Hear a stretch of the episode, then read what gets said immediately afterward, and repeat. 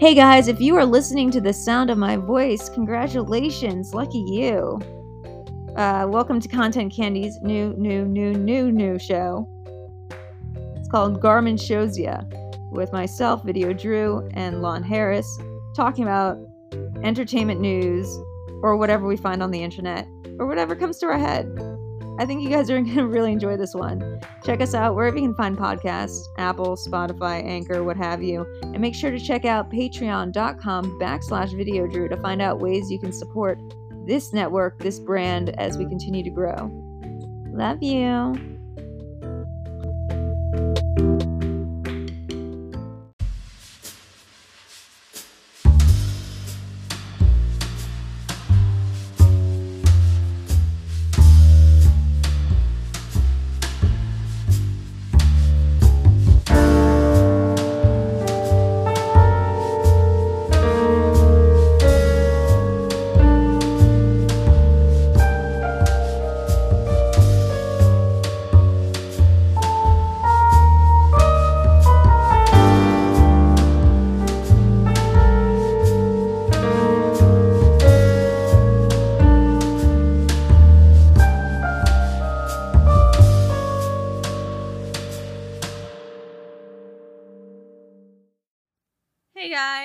Welcome to an all new episode, a belated episode of Garmin Shows Ya, the first one of 2022. I'm Yeah. here with uh my co-host as always, Lon. Lon the something Harris. There's something I want to put there, but I couldn't figure it out. The delinquent. That's, no, I know. That's your Schmoedown thing. That's just my like, Schmoedown thing. I wanted to do like Lon, the the Twitter fire starter. or Oh something. boy, yeah, it's real. I, I don't mean to. I really didn't mean to today. Today I had a I had to just fulfill everybody, and I had a tweet of, that was making fun of Joe Rogan, which is a thing I do from time to time, and usually it does not get mass attention. Uh, Lon, the I just wanted to have a normal tweet making fun of Joe Rogan. I don't understand Is why that not mad. acceptable? Is that not a thing I should be doing? No, you of Joe- totally should, but the don't- most popular podcaster in the. He's one of the most popular broadcasters in the world. I'm If not saying that you can't him- do it. I'm just saying like you have to be have the awareness that doing so is going to because he is the most popular podcaster. Uh, bring in some heat. It's not even just his popularity because like 99.9999% of Rogan listeners could care less about me making jokes about him.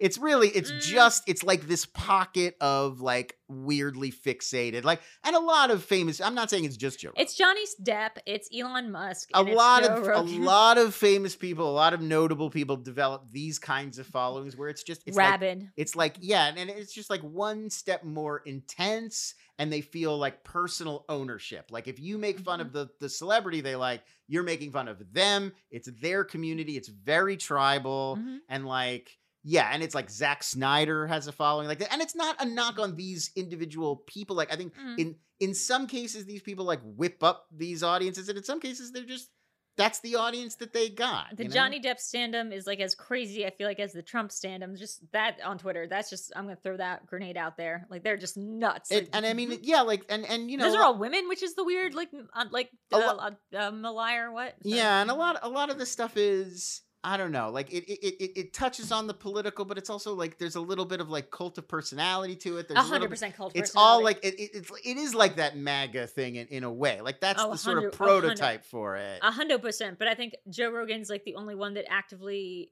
or is the closest to being the MAGA, like to literally embodying like the like a lot, a lot of the fans are like these MAGA people. I feel They like. are, but I don't. I mean, it's an interesting thing about Rogan. I, I Mhm. really, I really don't. I don't think of him as a malicious presence. Like, I really don't. Like a lot of these guys, I think are like, that's a bad guy, and they're like, Dump a- him, girl. a bad actor who's purposefully doing bad things and spreading bad messages and and, and whipping people up. He's you know, not like, Ben Shapiro. he's not Ben Shapiro. He's not Donald Trump. Like I, I really do think that he is just asking questions and speaking his truth and like speaking his own mind. I really do take him at his word on that. I think he just he doesn't ha- take Uncle Ben's advice. Like he has great power. Like he has so I was like, who the fuck are you? Okay, Uncle gotcha. Ben. Yeah, Uncle Ben Aunt- Parker. Aunt May. yes, Uncle un, as in Aunt May. Uh, Mm-hmm. I think Rogan has more than maybe any other broadcaster in America. Probably, Mhm. Ma- almost maybe. He's probably one of the most influential thinkers of our time, Mhm. and Mhm. I don't think he proceeds with care about what messages he puts out, despite having that loud of my a megaphone. And I think that's not great. Well, I think also his thing is that he's supposed to be so inquisitive, right? That's why it's always just asking questions, blah blah. Right. But it's like the, the people he chooses to ask questions to, the the the self selection that goes on there is like pretty like it's pretty like blinders. That's that's what I mean. And like I do think he's speaking his mind. I just don't think he's taking the time to inform his mind before he speaks it. And like that's the or thing. try to go outside of his world. and that's the thing you have to do when you have an audience of literally hundreds of millions or tens of millions or however big it is. I don't know. But like when you have that size of an audience, you do have a respect. It's your duty to not just riff, to like, if you're going to talk about something important and political, or talk look about it health, up. or like talk, think about it. Like, talk read about about, it. Bring experts in. Yeah, when, when bring experts in that are maybe not the the comfort zone ep- experts too. Like, don't just it's that celebrity thing. You know how I feel about celebrity, where it's like you get to a certain point of fame, and like doesn't matter how good of a person you were beforehand, beforehand, or how even headed, or how normal, or like how well adjusted, you get to a certain level of fame for long enough, and you just are like Leo and don't look up. Another thing we'll be talking about today. Like you just be you, the blinds, the blinders just get on, and you can't see outside of the little bubble of influence you have, and people stop telling you no, and you stop hearing Yeah. the word no. Well, it is. It, it is similar to what I was saying about "Don't Look Up." That the mm. movie, uh, which is like, well, because I feel like that I had sort of the same criticism, which is a lot of people. You know, I didn't like the movie very much. oh no, And a lot of people were writing- hottest takes. a lot of people were writing back to me, but like, and, you know, because I would be like, I just, I didn't think it did a good, like, I didn't know what the message was, right? I'm not sure what the takeaway was supposed to be, or I'm not sure, like, I don't think it's a very good metaphor, like, all those kinds of criticisms. And people be like, you're looking too deeply into it. It's not supposed to be any of those things. It's just about how stupid everybody is and how we can't figure out any of our problems. It's just supposed to be funny. And I'm like, well, you know what? If it's a big end of year movie with all of these high profile stars and it's getting this kind of push, that's irresponsible. It should be about something more Wait, than that. Wait, Like, wasn't everyone saying that it wa- that it was Well, about something? I if you take Adam McKay and David Sirota at their word, they don't agree with that commenter. Like they're mm. saying it's a very important statement movie, not that it's just a silly entertainment that's supposed to be like, haha, I've noticed that too, that everybody on TV is an idiot. Like mm. I don't oh think Oh I don't think the people who made the movie agree with that. I'm just saying, like, if that were true, I don't agree with it as a guiding principle. are like, you allowed to make like you can make irresponsible movies? though? I mean, like right, like that's a that's about A, climate change? but was that movie about climate Leonardo- change? I mean, they're saying it. is like yeah, but the commenter wasn't. The commenter was saying that it isn't. Like you're you're just right but i'm but like if you no the commenter is saying it's about it's about how we can't mobilize about our big problems like climate change so they were saying it was like they weren't saying it was like totally not about that Mhm. but they were saying it was like it's just supposed to be i relate to this it's funny like purely like snl level comedy where it's like they're not trying to break down trump's administration and where he's gone wrong they just want you to be like oh haha i've noticed that donald trump well, that's do a that. weird That's fucking funny." ending. That's a weird fucking ending. I agree. I don't. I don't think that's what Don't Look Up was was trying to do. But I, I think even if it was trying to do that, like if you're gonna make a movie with all of these people in it about climate change with a big studio behind you in 2021, like it's urgent. Like don't just be silly. like No. have a point of view. I mean I think you should. Uh, we we can get into that too. But I want to circle back. You didn't even say what your Joe Rogan tweet was about. Oh, it was literally a Simpsons meme. You know that Simpsons meme of Apu diving, like the guy's gonna shoot. It, it's it's at the Kwik-E-Mart. Yeah, yeah, yeah. I'm looking at it right Ja- it- it's from an episode where James Woods was curiously James enough the guest voice. yeah. So James Woods is working at the Kwik-E-Mart behind the counter. A guy comes in to rob the Kwik-E-Mart and pulls a gun, and Apu in slow motion dives in front of James Woods like the bodyguard to Mhm. like I'm going to take the bullet. Uh, and it's a classic meme that has been used many, many times, and it usually is about Elon Musk, Mhm. where it'll be like, criticism is the guy with the gun, and then Elon Musk is James Woods behind the counter, and then like weird nerds is Apu diving. Yeah, yeah. And so all I did was replace, uh, you know, like Apu. I put the caption as like creepy dudes, or I don't even remember. I'm looking it up right Weird now. creeps, I think I put. And then behind the counter, instead of Elon Musk, I put Joe Rogan. And just because there's this whole thing with Ethan Klein, this YouTuber going on today, this whole Oh, like, see what you did. battle back and oh, forth. Oh, Lon, I see what you did. Checking out that Ethan Klein trending topic, and it's another one of these. Joe Rogan behind the counter, weird creeps in- Yeah. in, the middle, And and, like, then no, and he's like, you know, he's like these weird creeps. It's just, it's just like a lot of weird creeps cape for Joe Rogan every time anybody has even a reasonable criticism of him on the internet. And the fact that so many weird creeps have now responded angrily to me, it proves the point a hundredfold. Like, if you were trying to disprove my central thesis, you would just move on with your day. Wait, where are all these? Where are all the attacks? I can't find. Oh my god! Oh, I found one. Sigma male. yeah, they're all no. Just you know, keep going. They're, Oh it, it goes on and on and on. It's still happening. This was only a few hours ago, so it's still it's still very active. I'm just going through and mute. I just mute. Except there's one guy I blocked uh, because he sent me an anti-Semitic meme. So if you send me racism, I'm just going to block you, and I will also report you for that. Someone else says your practical common sense observations are pointing a gun at somebody. Because it's a Simpsons meme. I'm not pointing a gun at anybody, folks. I'm not the Blues Brothers. It's literally a screenshot from The Simpsons that is very familiar on Twitter as a meme.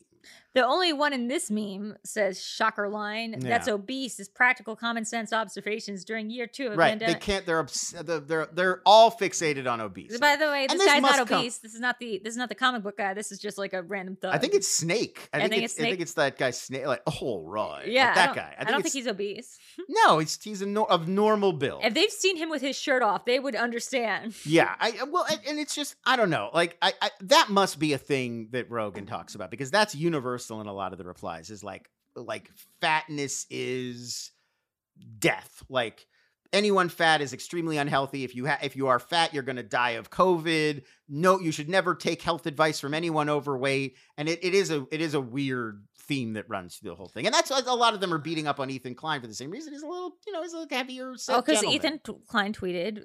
Ethan Klein started this whole thing. He's a YouTuber, H3H3 Productions. It's an old vlog I used to watch like literally 10 years ago. Okay. Ethan's been doing this forever. And now he and his wife Hila have a they have a podcast. He's just an old school YouTube guy.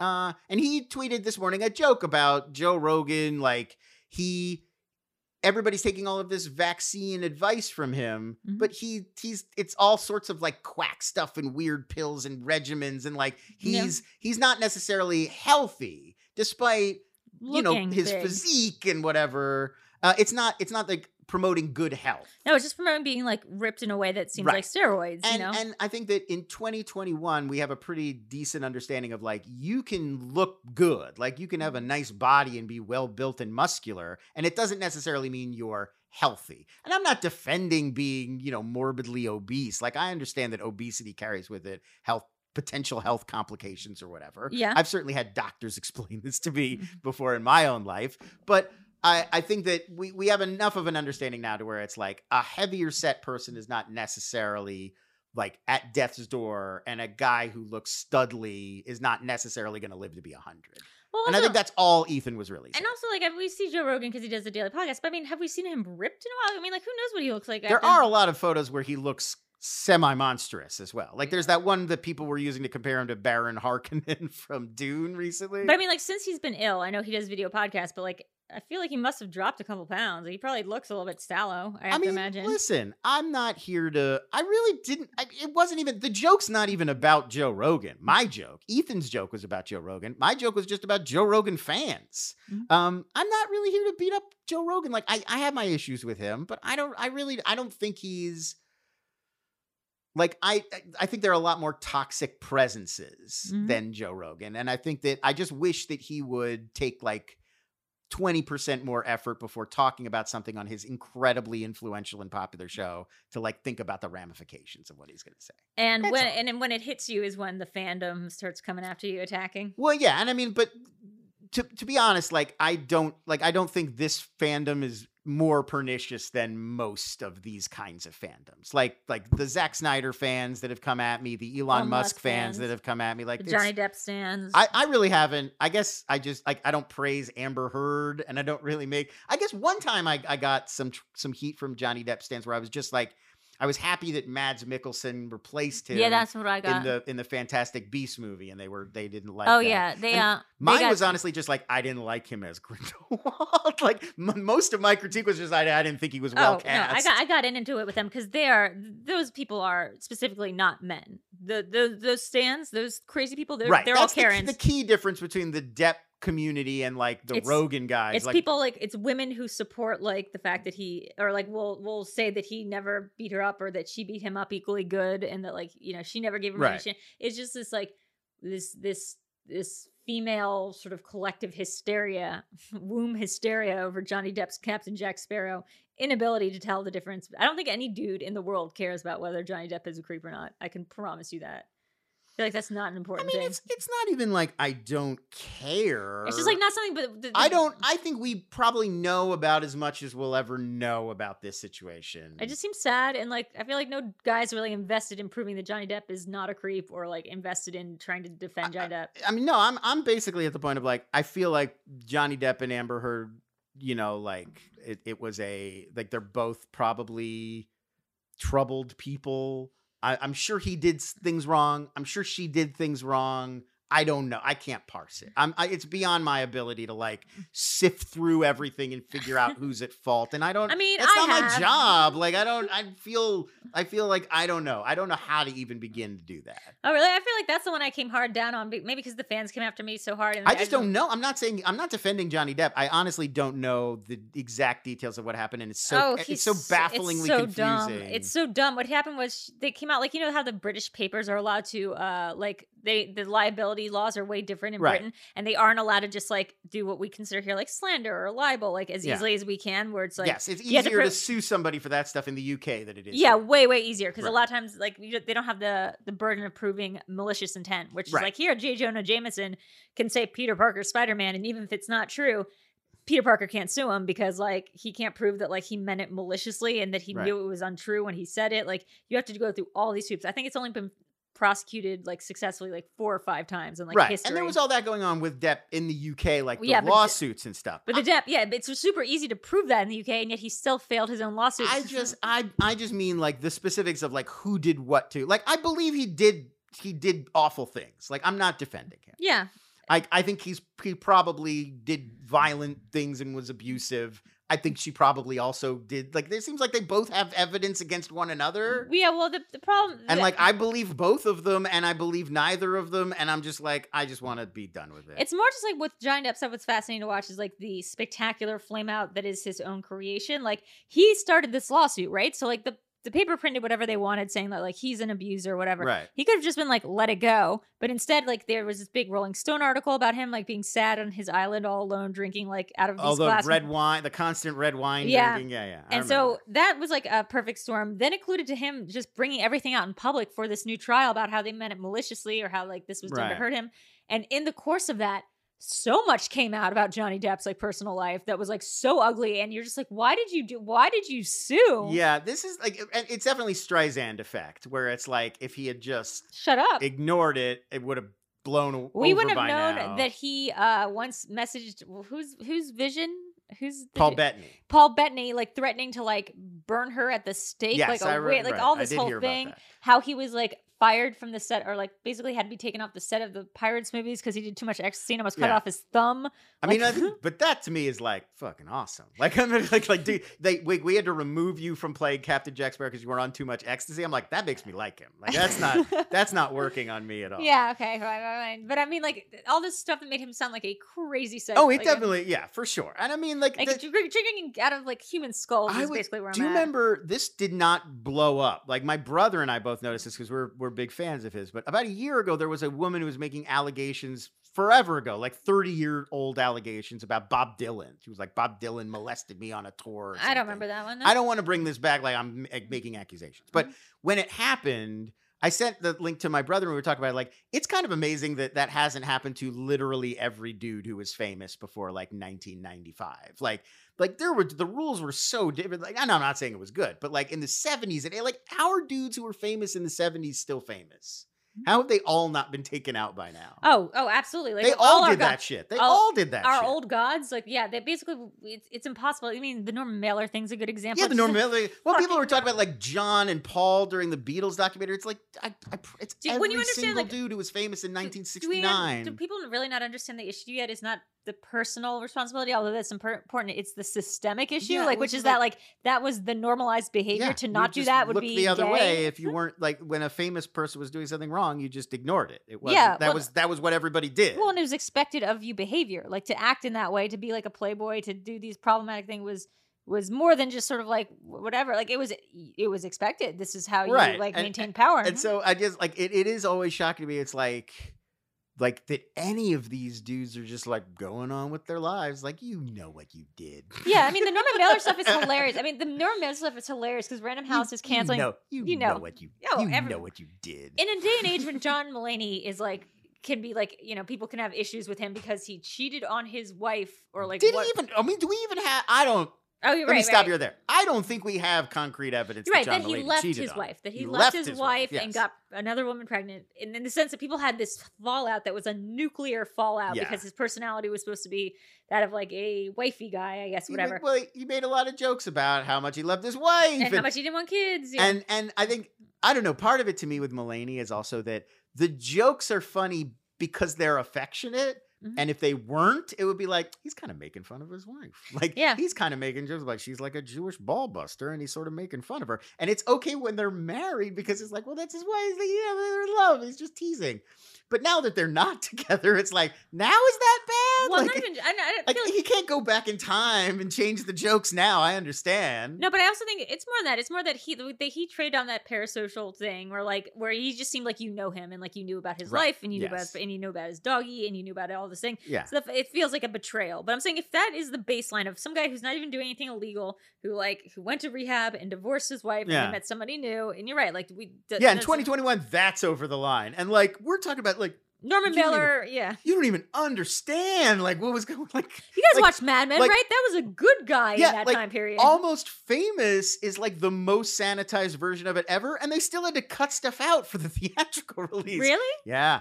It's like it was it was darker. It was a little darker in- Yeah. in, in Cameron Crowe's early early drafts. But anyway, but like because the shit was dark. Yeah. Like it was a dark time. and- Being a woman is uh, and continuously yeah, in like the 70s rock world, like holy shit. And so the fact that like any of those dudes managed to like keep their careers going in the present day is is sort of amazing. Or like even like the the rock stars too, like the Mick Jagger, the, all yeah, like it's only Van Morrison and Eric Clapton are in trouble, and everybody else is just like, boop, boop, boop, here's what Eric Clapton? album. What Eric Clapton do? I mean, Eric Clapton's infamously always just been like I mean, a bad know- guy, like a piece of shit. Well, like, he threw the baby out the window, or not threw the baby. He what? the- Oh my god, he did not throw a baby out. That's horrible. No, I know he didn't throw the baby, but That's he wrote he, he wrote to a, he wrote a song about how the baby fell. He out the wrote a song about the about the baby in the window, but no, Yeah. it's more like he had a. There's, there's an infamous racist rant that he went on one time from concert stage. Why would he need to do that? about immigrants and uh, immigrants need to get out? No, in like the seventies. Like he's been a. That's what I'm saying. Eric Clapton's been infamously awful for like his, Okay. for his entire career. Like people just have not liked him. It was always in Cream. The whole thing was. There's a great documentary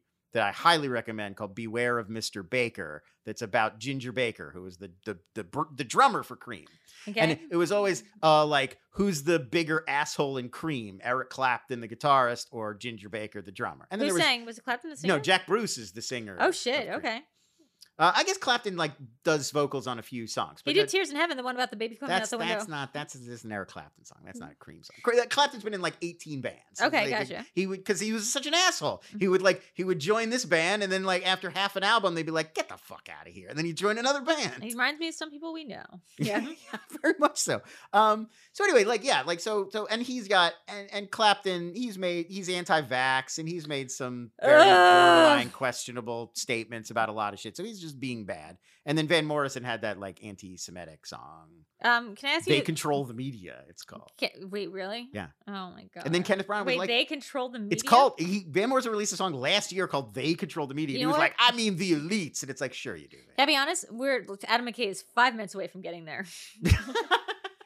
Adam McKay's view, view apparently of what Don't Look Up is about is uh, a tirade against the fucking cable news organizations, which like makes no sense Well, to me. I Didn't know that's what it was about. Yeah. against morning news. I I was reading. I read the the Daily Rip. First of all, there's the first scene in the movie where they introduce the idea of the Daily Rip before you've seen the show, and the way they describe it is like a like how you would describe the Joe Rogan experience. They're like, oh, it's edgy, and this is what people are watching. This is how you make the headlines, and this is this is the you know like they're talking but about. it's like morning show and shit. it's it's a fucking morning show. Which and is it's like, like, that's not accurate. Like that's not what the world is like. also and- it's not like I thought. I didn't realize this was the same things they were talking about. I thought that was supposed to be like a vlog or something. No, that's what they're talking about. but it's, not edgy. It's ridiculous. It's like And the View. I thought it was supposed to be uh, Kelly Ripa's show, like Kelly and Ryan, and I thought, and I thought Tyler Perry's character was like a sort of. I thought Cate Blanchett was supposed to be a Kelly Ripa type, Mhm. and I thought Tyler Perry was supposed to be like a Michael Strahan. Type. Yeah, yeah, absolutely. That's what People have since written back to me and they're like, they think, and I,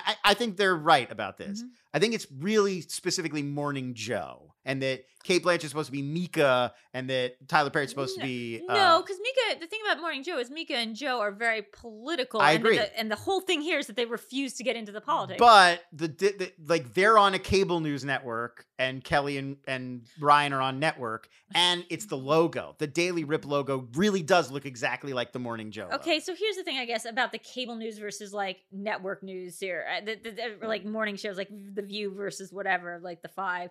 It's like, who is this really the this the satire like it's this that's this hyper specific, and then who's it for? Like, the, if this is Kelly Right. versus.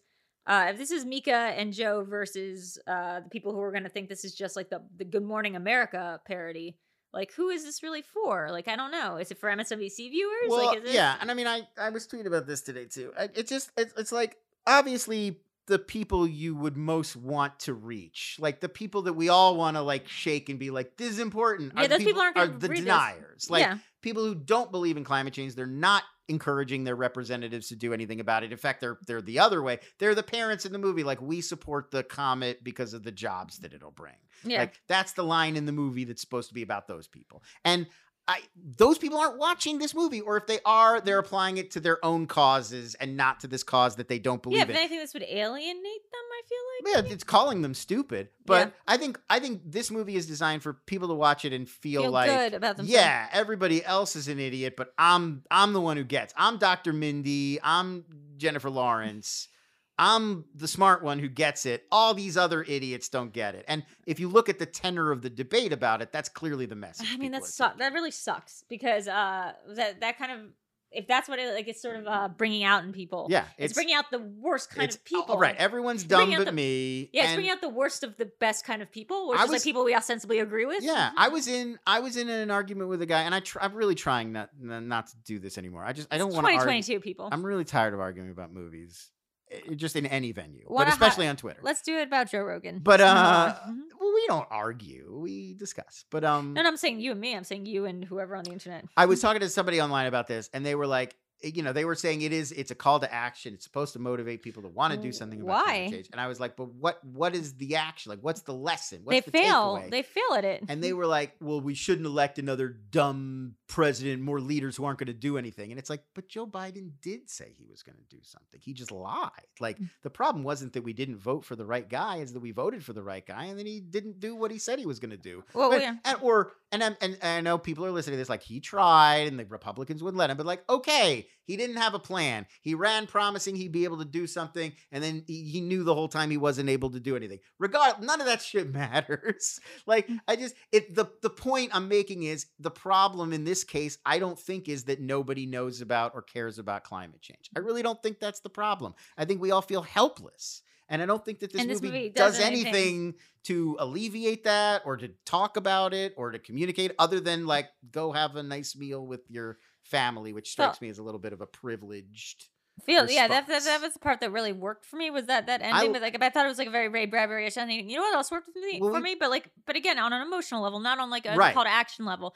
It was like the Chalamet stuff near the end, where it's like, oh, like, oh yeah, he's religious, but his religion's like been this low key, like he, he doesn't even want to talk about it. But at the end, it provides comfort and like religion and comfort. That's the thing about Midnight Mass too. Was like religion Yeah. can be used as like a comforting tool during these I, times, and I it's think- like yeah. that's the only message there there was there for Well, that. and I and I do I agree with that. Like, mm. and this, this was I didn't hate the movie when I was watching it. Me I've hated neither. I've hated the, The- the, discourse and the responses. I hated uh, what's his name. I hated what's his name. I don't like.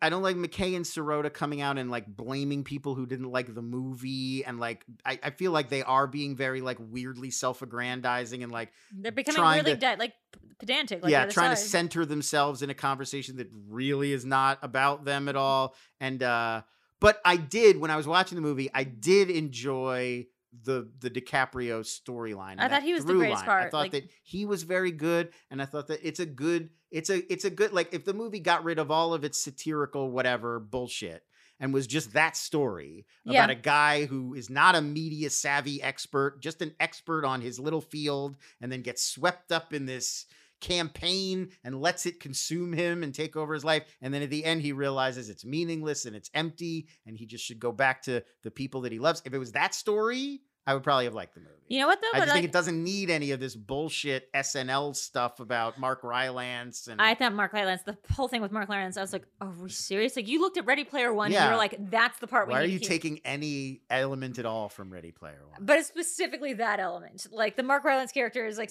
like, because even if, as opposed to how it is in the book, like that character just come off as like an offensive stereotype of like people with Asperger's who are on the spectrum. a little bit. I also just think it's like It's so dumb. I get that it's easy and fun to make fun of like the billionaires going to space thing, and like I don't like those guys. Like I think that's dumb and funny. Like I'm I'm not against. but like, why was he fun of that. talking all so? Like, what was his? What was the Well, character? That's not like I. It's only tangentially related to what the movie's about. Right. It wasn't really at all related. It's like a distraction, and it's a huge subplot. Well, the, and this is what got me about the Jonah Hill stuff is like I liked everything in the movie, but the first 45 were really hard to get through because I was just like, get fucking Cartman off my screen. Like, I don't know what Cartman's doing in this movie. Like, why? Oh, Jonah Hill. Yeah, Jonah Hill's like stupid character. I, thought felt, it was I so bad. dumb. I felt bad for a few actors in I it. I didn't feel bad. I feel I like he did. Was just- so into this. It just felt like they got like they they literally had SNL like one sentence SNL characters, and it's just like, but you're like play this for an entire movie. Oh, I'm, like, I'm think he's pretty smugly happy about it. If I imagine him and him and Leo, like, because Leo's this is Leo's thing.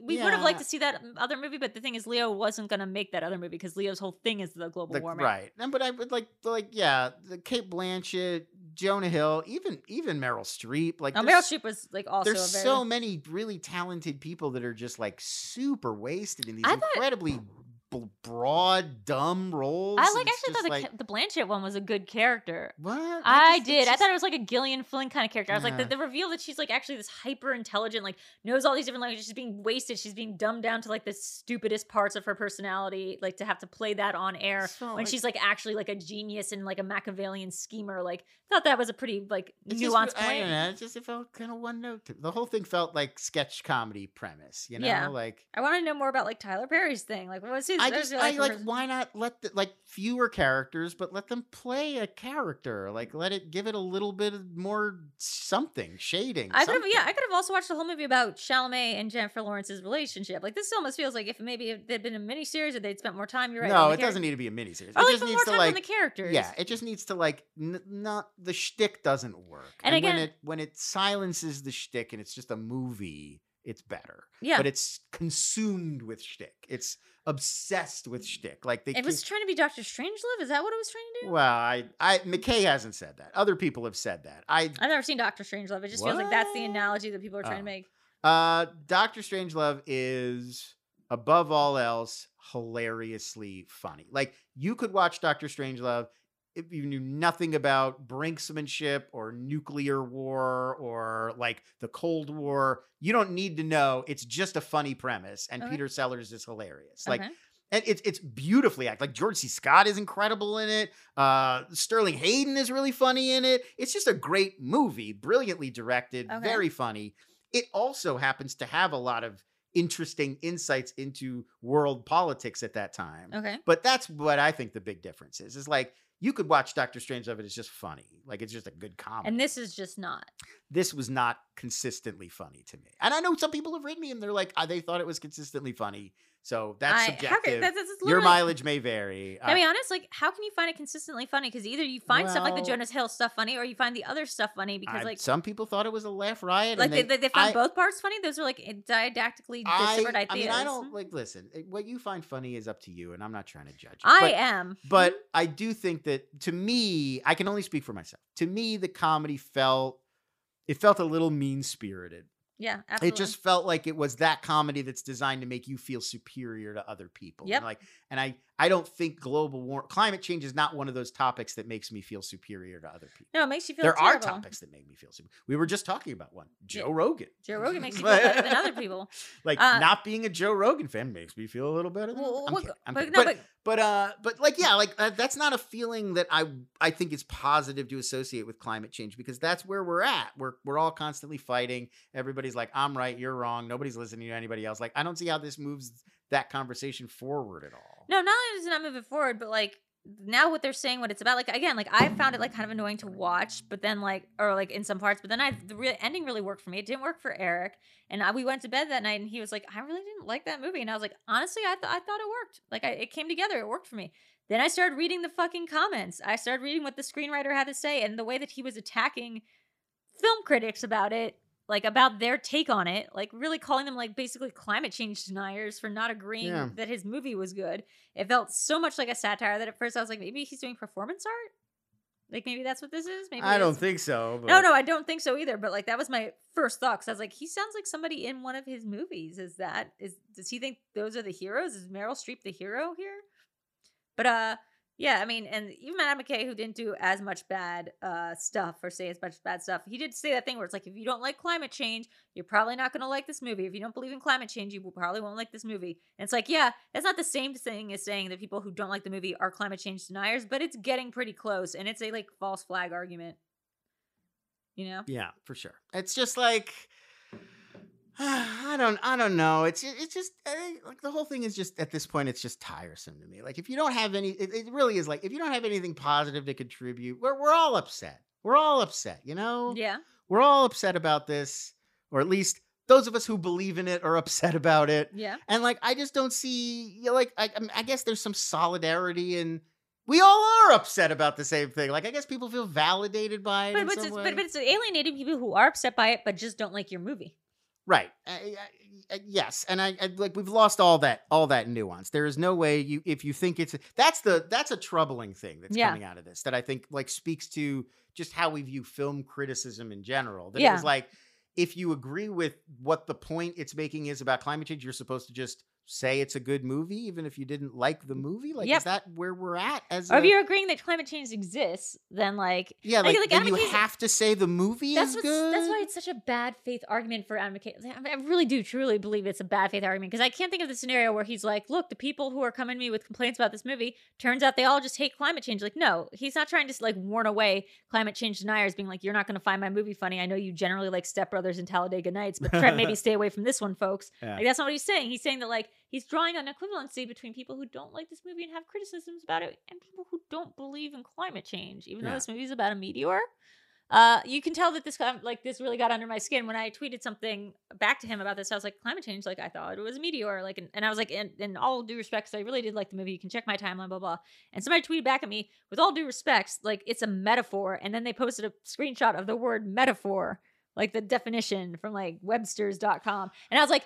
Okay, with all due respect, I'm not sure if you know what the phrase "all due respect" non-sarcastically means. Yeah. Like it's it is a very sarcastically applied phrase a lot of times, but you have to Yeah. understand the difference of like a good faith use of it, like what I did, uh, and being a total piece of shit, like what you Yeah. just did. But it's, mm-hmm. it's it, I mean, like I guess it's a metaphor, but what is the me- like? It's a it's not a good metaphor. Yeah, well, it's a metaphor where you you have no. it's an awkward metaphor. What's a metaphor about? Like how we're past the Rubicon, like we passed it. There was but no they don't enough. think that. They don't think that. They think that they they think that we could still make the rocket plan work. well, then Like, why not make the movie about the rocket plan working? Why should it just show us well, a version of the Ru- Armageddon. Well- well, I mean, like- ha- we have that movie and it's brilliant, folks.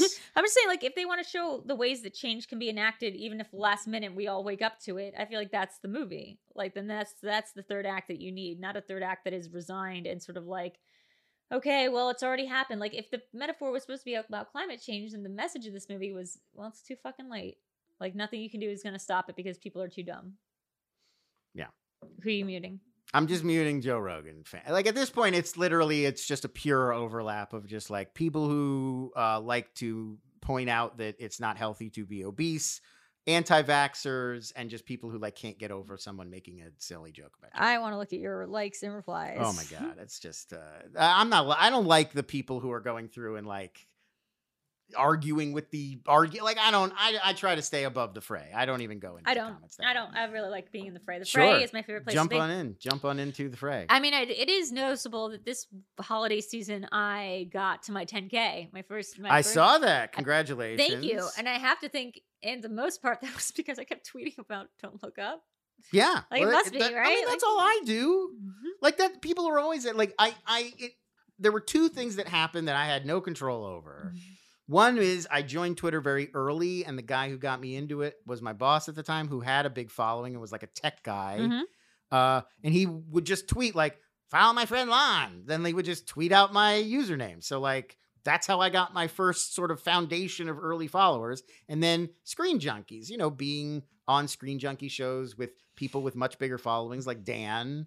Uh, that's how I got my audience, you know. I'm retweeting your thing about David Sirota. Uh, you, you you did mention that the guy who wrote "Don't Look Up" had a very good tweet today. Oh my God, he yeah, He's, Sirota. he's, he's he- literally becoming the Leo Cap DiCaprio yeah, he, character. he co-wrote the story. He didn't even write the script. He came up Oh. with the story along with Adam McKay. and he's also trying to sell newsletters. He's got a cool. story by credit on this Okay, thing. okay, and he has a newsletter. I don't And he know anything else. I don't know anything else. He was about on Bernie's 2016 campaign. That's when I first learned about David Sirota. So his tweet today says uh, he's been the worst about Twitter during this whole thing. By the way, he's really come he's known. I mean, in fairness, since 2016, he's been known for like powder keg, like wild tweets. Like he's a guy who likes to, you know, Oh, yeah. provoke on Twitter yeah, and has has been, you know, in the middle of a lot of Twitter battles or whatever. Yeah, but I mean, personally, calling out Matt Zoller Seitz like he did, like being like this very respected film critic is uh, bad and hates climate change. Yeah. Uh, is a climate change denier just because he didn't like his movie was a bridge too far. I know Matt Zoller Seitz like fuck you, dude. So anyway, today David Sirota, uh, who never tweeted back at me, by the way, I felt What very offended. ass. I know. Uh, wrote a tweet saying it's finally happened. I thought finally, I thought this was going to be like, it's finally happened. I have to get off Twitter because I'm canceled. Blah, Yeah. blah. Finally happened. The amount of emails, texts, messages, DM, and Facebook messages have finally become so enormous that there's actually no way I can respond to it all. Still thinking this is him being like, guys, you got to leave me alone. Then he says, I am sorry if I haven't gotten back to you. It doesn't mean I've, quote, gone Hollywood. It just means I'm inundated. So what he's saying is he's now too popular to Yeah. write back you to your I, emails. I I love my favorite part of that whole thing is the quotes around "Gone, Gone Hollywood" because that's like it's not him. He would never say he's gone Hollywood. No. Other some are It's saying that is definitely Dave a Sirota's gone Hollywood. Yeah, I said, yeah, you know, it's like this from the Ankler. Yeah. David Sirota's It's, gone it's Hollywood. pure it's pure Trump. It's pure Trump stuff that like many people are saying. He did another one too where he said many people are saying that it's the greatest climate movie ever, which is like first of all better than Inconvenient Truth. So you're you're putting yourself out there. You're saying yes, yeah, it's very the movie that taught most of us what climate change was. You're saying you're but you're doing better than that, though not not mentioned in your movie. Wait, Fair enough. Uh, but then yeah, well, like, but that's the most Trumpian thing. The like many are saying that uh, it's the greatest wall that's ever been built. Like, wait, wait, wait, wait, wait. He's saying now, he's quoting somebody and saying, excuse me, Adam McKay's Don't Look Up starring Jennifer Lawrence and Leonardo DiCaprio has recorded the biggest week of views in Netflix history with more than 152 million hours streamed. Didn't Squid Game have more than that? I'm sorry, repeat it. He's saying Adam McKay's Don't Look Up starring Jennifer Lawrence and Leonardo DiCaprio has recorded the biggest week of views in Netflix history with more than 152 million hours streamed. He's saying that's number one Of for any piece of content or any movie. Any content. Uh, I don't, I don't know. Well, no, it wouldn't. Squid Game would have been a month, not a week, because Squid Game took word of mouth time. What? But didn't it hit more than that? Because it's, it's hour Squid, stream. Squid like, Game, TV. Squid Game has the like most ever award, and I think I think it's the fastest international show in a point month. six five million But that's- billion v- But that's overall. That's not in the first week or the first. He's doing that Netflix game of like he's picking the one mm. stat that works based on like is it the most. Read, read Yeah. the stat again. Okay, so here's the stat about Squid Game: is at 1.65 billion hours viewed in its first 28 days. Right. That's, in a month. He's saying in a week though. Yeah, he's Don't saying in a look up hasn't even been up for a month yet. Yeah, I understand. So we can't compare month to month. Even, but, but even if even if it maintained or even grew its trajectory, it will not well, hit Squid Game. the difference is that Squid Game was not a. It went on the front page of everybody's Netflix the It day it went up because it, had. Leonardo. DiCaprio. No, it did. It like in Korea, but not in the U.S. It took a while to build an international did, audience. Didn't it come to the same us the same week that we got Midnight Mass and they were pushing it so hard that Midnight All- Mass was getting pushed out? all it it it hit internationally all at once but it it was it was number one in i think something like 30 some countries before it was number one in the us like it took it squid game was at least semi organic Oh, like mo- like here's the thing about netflix. Hmm. net that you have to understand it's very important to understand that netflix has a lot of control about what you click. Mhm. like they can choose to put stuff on that front banner. Mhm. They can choose to autoplay it when you first go to Netflix. They choose what your thumbnails look like and they choose where they're placed. Mhm. They can choose what goes in your algorithm. Like they can press their thumb on the lever as much as they want to to encourage you to watch something. Okay. So when things like Red Notice and Don't Look Up come out and they're like they have these blockbuster first weeks where they're like 780 million households watch Red Notice. Like it's true, but they're goosing it. They're goose suits. Yeah, it's an old circus term. It's an old circus term. I'm trying to I'm trying to parse this. So Whereas yeah. something like Squid Game, they might be goosing it in Korea because they spent a lot of money and they want Koreans to watch it, but they didn't know in advance that that was going to be number one in the US. So they weren't goosing it yet. It took them like three weeks to get to that point. So it built over time as opposed to something like Don't Look Up, which obviously is going to have the biggest first week Okay. because they were like, DiCaprio, we could put a famous person on the front page. Okay, from the week of September 27th to October 3rd, Squid Game, Squid Game, uh, had, uh, it just said it. It just said. Squid, Squid Game debuted on charts at number one with 1.9 billion minutes of viewing. So I don't know what that translates to, and that's for the first week. I don't know what that translates to hour wise. Maybe it is like a little bit less than. It's probably a little bit less in the first week, and then Squid Game had a blockbuster second and mm, third week because that was when it started picking up in all these other countries. Squid so- Game ended up being number one in like a rec- like seventy countries. Like that's the secret of Squid Game. It Yeah. wasn't just that it was a huge hit in this pocket or there. It like blew up everywhere. And Don't Look Up is not going to do that. So like the month long total, there's no way Don't Look Up is going to catch Squid Game. I Yeah. refuse to believe it Yeah. because Squid Game was a legit phenomenon. It well, wasn't. it was a TV show, so if we're counting by hours Right. watched, And- it would it- be impossible for it to catch up because there was more than one episode. it just was but it also it just wasn't it wasn't purely netflix like manipulating it it was like everybody watched it Everyone in all the worlds. like it it it legitimately built word of mouth there were and you could tell like it entered the pop culture mainstream like Yeah, people started like those honeycomb candies became a thing Mr. Beast IRL Squid Game Mr. Beast made a real version of it, right? Like, like, uh, like it was on Saturday Night Live. Remember, like Pete Davidson did that country song about Squid Game. Mhm. So uh if Don't Look Up gets there, then I'll be like, okay, it's a legit pop culture phenomenon. But until then, it's it's Red Notice. Like, have you heard anybody reference Red Notice? Everybody apparently watched it. We got those huge numbers. It's because they put it on everybody's homepage and just auto played it, and then they counted that as a view. Yeah, count. Well, it's not even they're doing it by views. Nielsen is still getting real wonky about it. It's like how many hours watched. When you log it by Netflix hours, has switched to this too. Netflix was doing households viewed who viewed to the first two minutes, and then uh, nobody was taking it seriously. So they've switched to total minutes or hours viewed Mhm. overall. Yeah, this is just. I Uh, just think it's like for. It's just annoying. This guy is really annoying. This guy is getting on my last nerve. This David That's what I mean about the whole movie. Is like the movie didn't bother me as much as the dialogue around it. But maybe that makes sense if he didn't write the script. It's just like his idea about yeah, no, he and he and he and McKay had like a series of conversations or something that turned into this movie because he's got that story by credit, but he didn't write the, the script, which also thankfully means um he's not going to be if it, if it gets nominated for original screenplay, he will not get an Oscar. Thank God. Yeah, he's saying his best line in the film, his favorite line, uh, or like he's retweeting people saying their favorite line is "You, your dad and I are for the jobs the comet will provide." Yeah, again, that's what like, I just quoted. Yeah, I know, I know, but I'm just saying like that's what he thinks is like the best line. So that's like what he's saying is like he thinks those people are dumb, right? Well, but those are the people I would think you would make this movie for. Like you want to win those people over, not call them stupid. Yeah. Like those are the people we need to try to convince. I, I don't think we. I'm not saying I think we can convince climate change deniers at this point. But if you were going to try to make that kind of a positive impact with a movie, I think that would be who you'd aim for. The rest of us are on board. Yeah. Like yeah, fix it. I'm I'm with you. Let's do it. But I I, don't know. I like I read stuff. I read a thing. Uh, I was researching a, a some more news video, and I read a thing that a guy wrote, and it was like the number one. And they, the, the the question was, it was a climate scientist, one of these guys who's studying the the the the phenomenon of climate change and how rapidly it's progressing. And they were like, what's the number one thing? Forget like countries, co- corporations, regular people. If we as a human species were going to make one overnight change to like put us on the right path to to making this better, what would we do? He was like, eliminate air travel. And they were like, oh, so you mean like would cut down, figure out more efficient ways to do shipping and like only essential? And he's like, no, no, no. eliminate air travel. like blow up all the planes. is like that would be a real step we could take. And it's like when you think about it at that scale, we're not even ready to begin having the real conversation about what we need to do. Like that's not even remotely feasible in any way. Like, can you imagine tomorrow, like a politician being like, you know what we should do?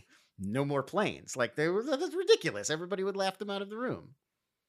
Yikes. But like when you watch Don't Look Up, it seems like it's easy. It seems like if we all just got on the same page, and it's like it, I'm not saying it's not. They were almost there. They took the rocket ship out of the I'm air. not saying it's not fixable, but it's like it's not. It's not easy. Like we'd have like that's the that's the conversation we really need to have. Is that everybody keeps hoping that there's going to be some easy answer, like we just separate your plastics and your and your trash, or like Don't buy crypto. or like carbon or, buy ca- or, or don't buy crypto or like carbon capture you know like oh we'll invent a thing that we could put on top of the smokestack and then it'll suck all the pollutants out and put them underground and it's like that's a great idea we just can't get it to work Go to outer space.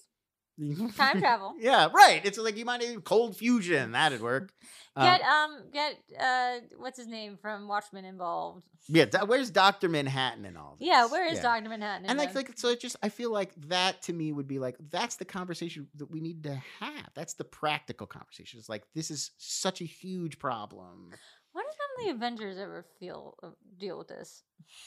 No they're more like they they're They're, more like uh oligarchs who like build weapons. They're they're very good at like this very rational person's tactics are a little bit too violent so we should go stop them they're very good at that yeah yeah. like like this person's probably got like 90% of the right idea but they want to kill a van full of civilians so we have to stop them Yeah, we're the avengers But there's ne- but there's never any environmental people. I mean, that'd be a bold take to say No, like, a yeah. poison ivy type who's like trying to blow up the world because you know, like um in Kingsman, like the Samuel L. Jackson, we need to like get everyone to kill each other because otherwise the world will die. I mean, actuality, like Samuel Jackson had a great point in Kingsman. It's just like a very violent means to that end. the avengers are just like if there's not a massive airship involved they're If- if- if- probably not going to be able to help I mean, I don't know, like if Sokovia isn't hovering, Right, like are you cutting off a chunk of this land and and elevating it above the land? Then okay, Avengers. If you've assemble. stolen uh Ronin's outfit, we might be able to help. But like honestly, ninety percent of the time, airship. They're very good with airships. So they're we cut they're out- if we- excellent with a, if any kind of sky beam, floating station, base. well, yeah, because a lot of them can turn big or fly or do anything. lot of them can- I'm yeah. saying if we cut out all the planes, what will the Avengers What do? would the event? They would have to fix climate change because there'd be no more planes to. you know what we need they, as there villain? were people to catch. Next villain for MCU phase, bring it to me, people. Captain Planet. Just- we would. He's Captain Planet's the hero. no, I know, but in this world, he's the Oh, he's I I see what you're doing. It was like a civil war. Wind, yeah, Earth, it's Avengers fire. versus Planet. Yeah. Yeah, it's Avengers versus Planet. wow. Honestly, Feige, call Can I be honest? Avengers was- versus Planet is pretty good. You get that heart kid with the monkey just yeah. like turning I mean, on it's everyone. a little bit like uh, like Galactus is almost like fighting a whole planet. So, What's like, Galactus? Oh, is Galactus. that guy. Galactus is a Marvel villain who's like massive and in space and eats whole worlds. Oh, and like, oh, so like the the dead from uh two. The dead. a little, from- well, Ego is a living planet. Galactus is a is like shaped like a man, but is just like planet sized and devours planets. And his herald is the Silver Surfer. Like that's how the Silver Surfer, like the Oh. Silver Surfer, comes ahead and is like, "You're about to be eaten by Galactus, bitches." no, no, no. Wait, wait. I've not seen the Silver Surfer. That's hilarious. Yeah, that's he's the herald of the. the why would you? Why would you do that? Why would you give him? I think he's in. I think he's been imprisoned. Like I don't think he he's not willingly doing this. Yeah, but I mean, is he I think he the heads serves this. He serves Galactus. Why does Galactus want to give people a heads up that he's coming? I don't. I Oh, don't, I Lord. don't. I got. Oh Lord, he coming! I don't really understand. Like I, we've now reached the the the the limits of my Galactus. and by the way, this is exactly what would drive you nuts about the Eternals lawn. Is like it gets to that point where it's like, yeah, there are planet-sized uh, Yeah. creations, like not Sentinels. What are they called? The uh, the creators. deviants, right? No, no, yeah, but the the thing that created the deviants. the like, Celestials. the Celestials, and it's like, yo, you see them at one point, and they're just like picking people out of Well, the that's ground. what- You're like, whoa, whoa, whoa, whoa. Ego. Ego was a Celestial. Where Ego's a celestial, but you see them now to scale, and you're like, well, everything just the way that Loki made like the stones seem like stupid or whatever. Like Mhm. you're just like, well, everything's stupid now. There's planet-sized people that's just gonna come and be like, Yeah. whatever, and then they're like, we're gonna walk away for a little bit to decide like what your fate should be. So don't worry about it. Put a pin in it, and then we'll put come a, out- put a pin in that. There's literally a point where they like come to Earth, and you're like, oh shit, like these are forty times the size of Earth beings yeah. picking a person up, taking them away, and being like, "Yo, we're gonna get together and talk about what you did and uh you'll just you'll just hang around until then. And we're like, whoa, everything else. Hang on. Everything else seems very, very stupid now. I don't care about Moon Knight, and I don't certainly That don't- I mean, that was always that was this is the challenge. Is like comic books, they could be anything. It could be like you know, eh, billion year old beings in deep space, Does the or Watcher it know can about be- Sentinel? or it could be you know Daredevil jumping off rooftops and hitting you with a stick. Like it's the it's both. Marvel has to sustain both. Okay, yeah, it can be multiverse, but also still Daredevil can catch a rock. Uh, he's I mean. DC's DC's the same way. It's like Sure. they're they're god like you know space wars, and then there's Detective Chimp. Like it's Oh, and Detective Batman, who fights in this. well, yes, but there is Mhm. Detective Chimp is, is very real. I mean, Like maybe as, opposed- as opposed to Batman. an extremely real DC reference, Detective Chimp. I mean, I believe you, but like any more real than Batman?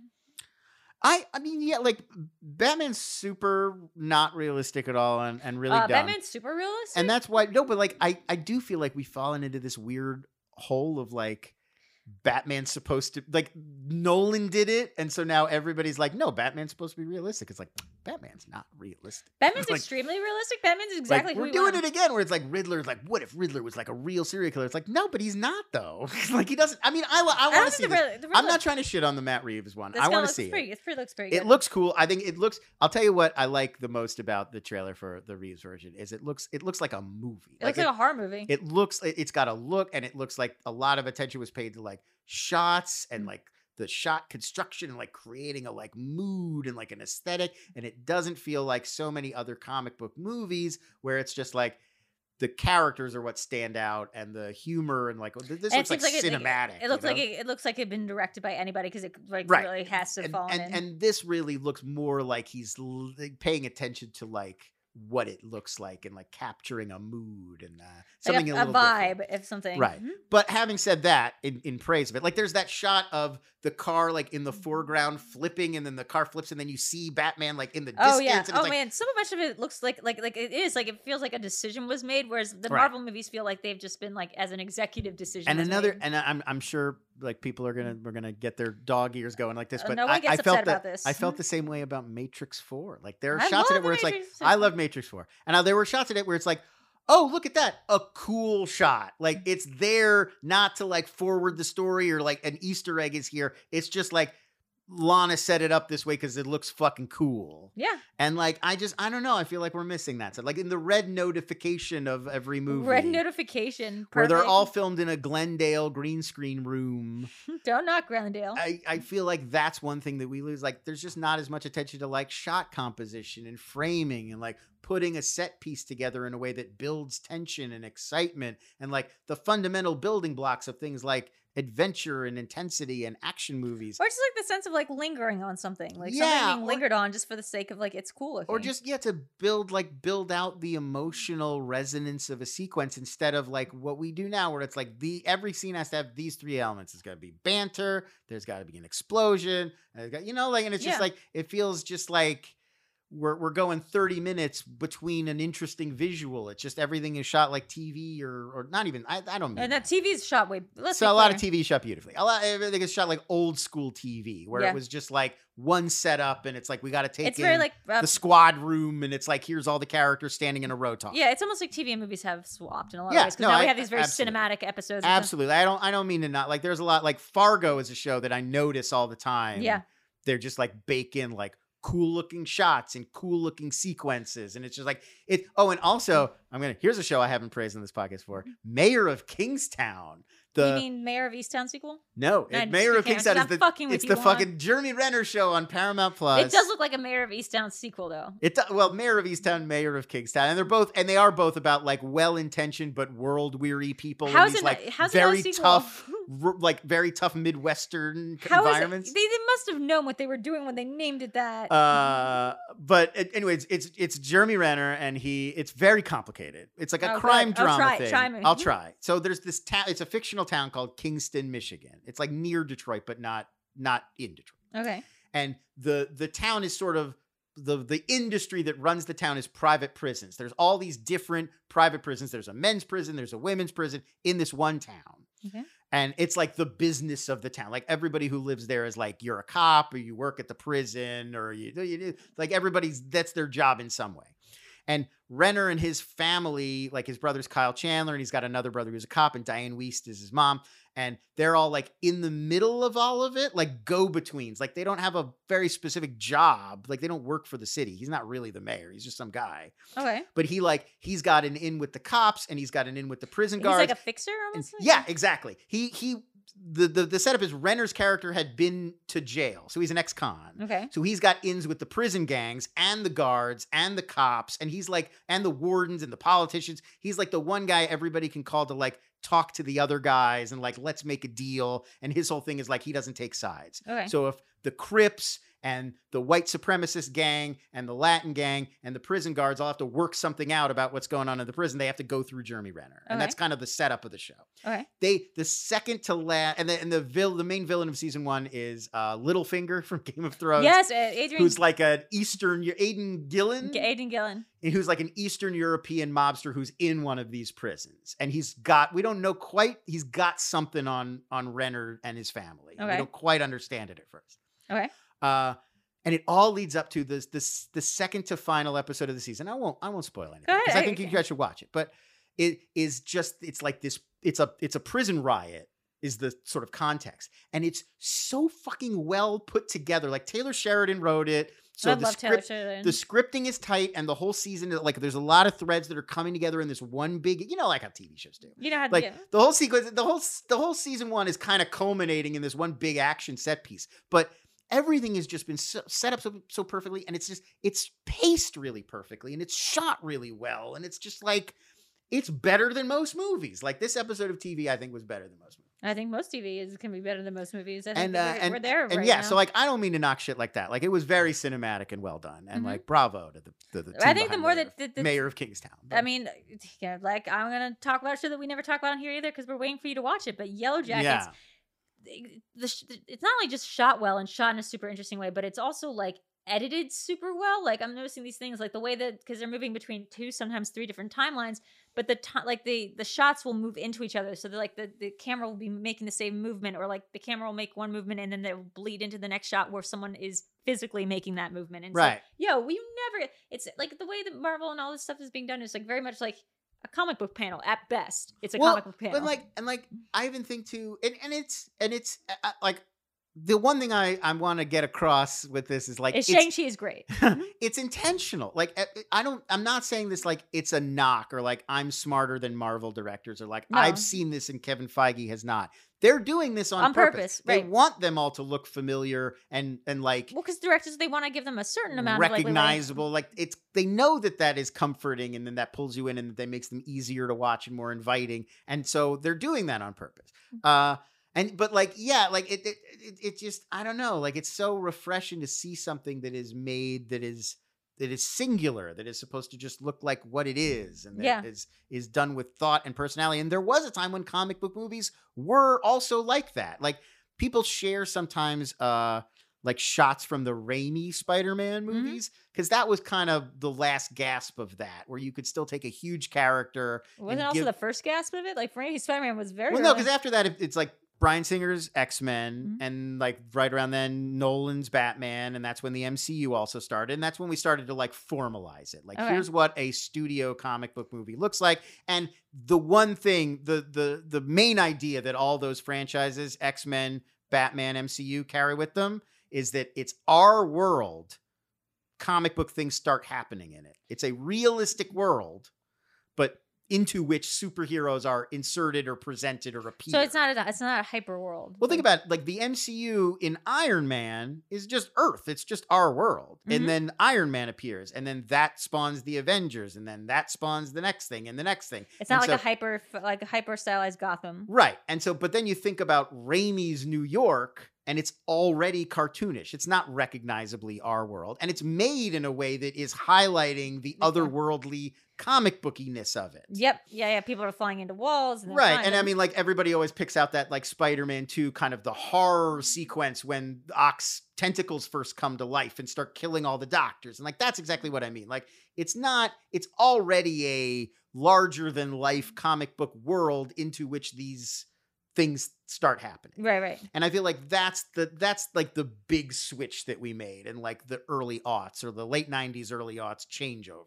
Was before then you could give something like Spider-Man to a guy like Sam Raimi or Batman to a guy like Tim Burton Mhm. and it's like they're going to Tim Burtonize it Or and Blade get- to whoever got Blade. or Blade to, to right to Cunningham, uh, Yeah. and then to Guillermo del Toro. Exactly, great example. Blade Two is a perfect example. It's like you could give Blade to a guy like Guillermo del Toro, and you're going to get a Guillermo del Toro movie out of it. It will be a Guillermo del Toro movie about Blade, Mhm. but it's not just going to be like a Blade movie. And that's exactly what he did. Like GDT came in, Or The Crow. and right, and like Blade Two's nothing like the original Blade. He came in and filled it full of monsters and put Ron Perlman in it, and it's very much a Guillermo del Toro movie. To be fair, Don't Look Up also had Ron Perlman. Also wasted Ron Perlman. Sure, uh, but they're like wasted everybody. I'm but, just kidding. I'm just kidding. I'm just, I'm just- that also. Are you saying that the hyper?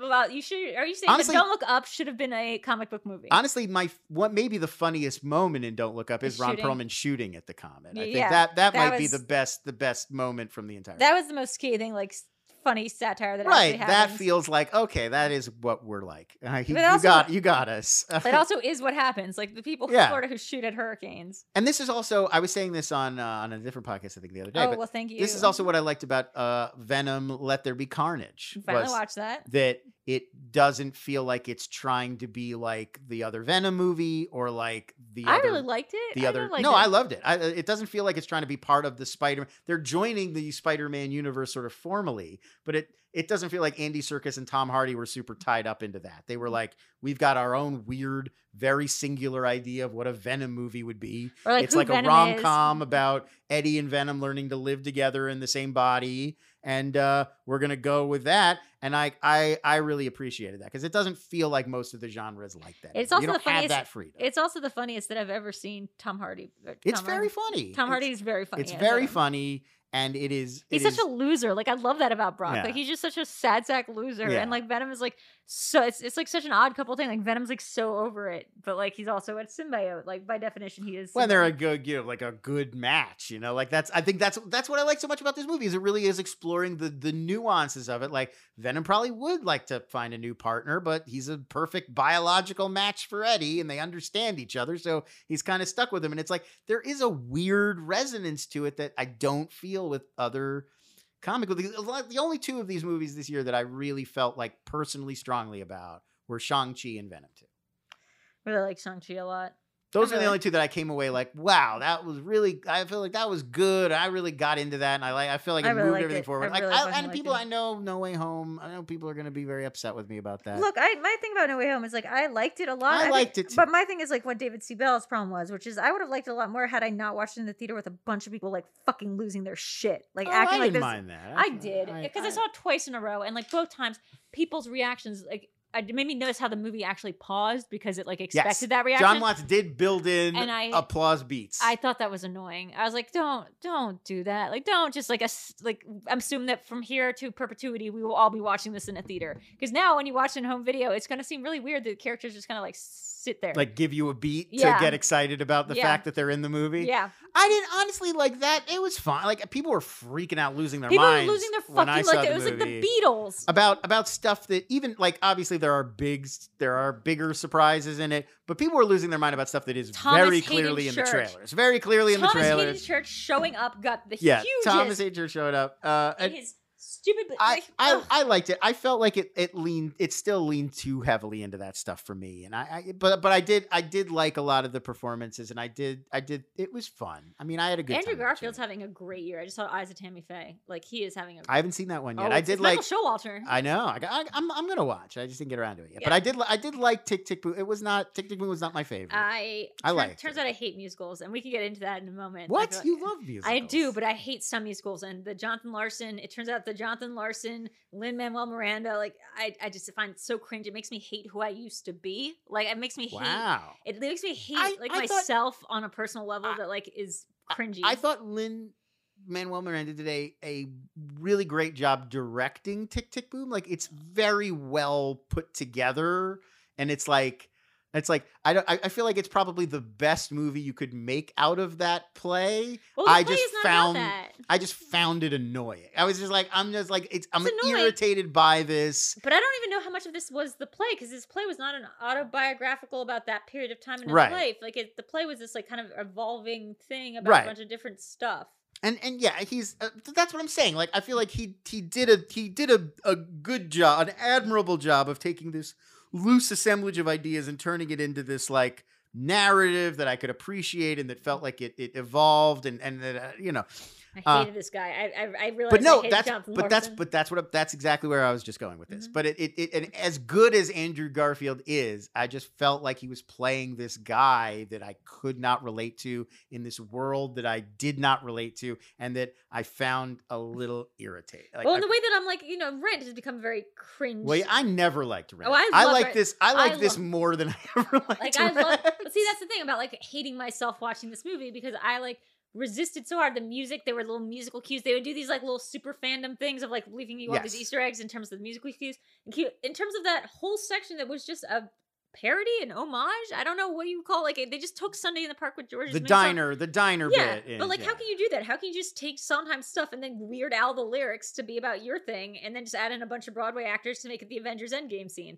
I don't know how you get away with doing that, like with the estate. create Hamilton? I mean, I, and I know like I know like Sondheim loved Lin Manuel. I know that he's like actually in the movie in the voicemail. Yeah. that's his voice, and I know that. But Larson's music, I think, comes off as so cringy right now. Like the way the way it physically sounds, like the way it sounds in my ears, not even the lyrics. Just I what know, I. I agree, and this is I always feel like like I, when I was in high school, Rent was like Oh my god! The the most massive thing, and I- every it was the every Hamilton of its time. every young person who cared at all about like art or music or theater or film or whatever was obsessed with Rent and loved Rent. I never saw it on stage. I still have never seen Rent on stage. oh, you. I only knew the music, but the music was everywhere. Everybody knew the music, Mm-hmm. and then I saw the the, the Chris Columbus movie. No, they, boy, they were all forty, and you're like, the idea of them not paying rent is like. I mean, it was always even even just when I was hearing the music, I was like, they should they should pay rent.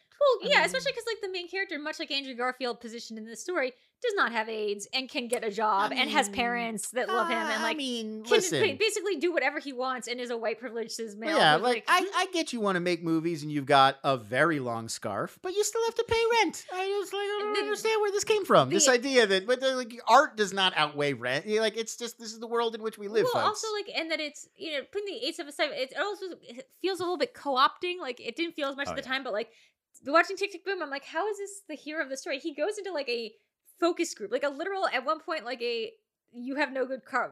There's Yeah, one part yeah. there's like literally from the focus group set, like part is hilariously like on fact, and he's doing good. He's doing good at this job that he's gonna make money for, but then he realizes he's selling a product and is like, ugh, I'm out of here. Like fuck you guys. I want to make my space mm. opera. And then he's like mad that his space opera, while very successfully like shown, yeah, is not immediately going to be put on Broadway. And it's like, where Right. the fuck do you get off? yeah, Thinking that that's what's going to happen in your life. yeah. I mean, that, this what you? this is what I mean when I'm like I just like I found his worldview sort of irritating, and it, and it starts it starts right away with that like. Oh, I haven't done everything by the time I'm, I'm 30, 30. and I'm Oh, like I'm fuck you. worthless, and it's just like like I get I get that that is how it feels to be 29. And I remember being 29 and having feelings like that. But I feel like you gotta, I don't know. Ideally, you would do it in a way that feels more universal and not that's gonna make everybody who's age Well, 31 and up go, uh, shut up. Well, if you have a friend, by the way, if you surround yourself with friends who are people of color who have AIDS, but all you can see is through, you can't even like recognize what they're going through or like listen to them when they have problems because Yeah. you're so myopically focused on your space opera. Like, Well, like, just he- yeah, it's like, just like like he's like turning he's like yelling at his friend for being like a sellout. Meanwhile, his friend like can't tell him that he has like HIV. Like and it's like a, I- yeah, working in finance, he's a person of color, and you're like, oh, that's the basis of the character Benny from Rent, played by Right. Taye Diggs, who, when you go back and look at Rent, is really the hero, the maligned hero of the whole story, who's let his friends live rent free in an apartment complex for a year, and is now like demanding if you guys want to say you want to pay rent. So they like they basically just hold like a they they overthrow the fucking complex. They have like all the homeless people like come and riot. Yeah. Like it is it is not a good person story about gentrification, considering it's just one of those things where it's like it's an adaptation of like an old thing and it does like it's not a seamless like he wanted to take la boheme and like present day but it's like it just doesn't doesn't like totally fit Did you did you can- see in the Heights chance? yes yes Okay, it. so I saw it. In the i've Heights seen three of the four 20 20 2021 lin manuel miranda features the one i miss is vivo What's Viva? that sony animated there was a sony Wait, he's animation do musical Sony? He's allowed to do Sony as well as Yeah, Disney. it That's was. I believe that was a Sony produced animated musical that he did, and it's about it's about a bird in I want to say Cuba. I think it's I think it's Havana, Yes, because it's a Buena Vista Social Club guy. It's about a bird in Havana who bonds with this street musician and then delivers a message for him to a woman in Miami. Um, that's cool. That's Vivo. and Kanto I didn't was- see that one. And Encanto, is great. beautiful. Beautiful. I loved it. I, I loved it. I think I like Lin Manuel the best, uh, specifically when he is not writing songs about like a character that's supposed to be Lin Manuel Miranda. Like that's that's when I like, you know, like I really didn't like In the Heights either. I found it so cringy. Like Really? I I, liked In reali- the I didn't like the music. I, I liked like, In the Heights. because I think okay, okay, I read this article over uh, the break, which I think helps explain my my cringe view a little bit, which is that people have a really hard time now connecting to stuff like Hamilton and uh and uh Parks and Recreation, stuff that like basically was peak Obama, like happened Right, during the that- peak Obama. yes. Like hopeful late aughts, Yeah. early Work within the system, and you will get far in life, and like we can enact change by by coming together Yeah, and, and doing all this stuff. Like the Trump years have really burned out like uh, a lot of the Gen Zers, so they find Hamilton cringe, and they find like you know not all Yeah. of them, but like that. that Looking back on it, it feels a little bit like.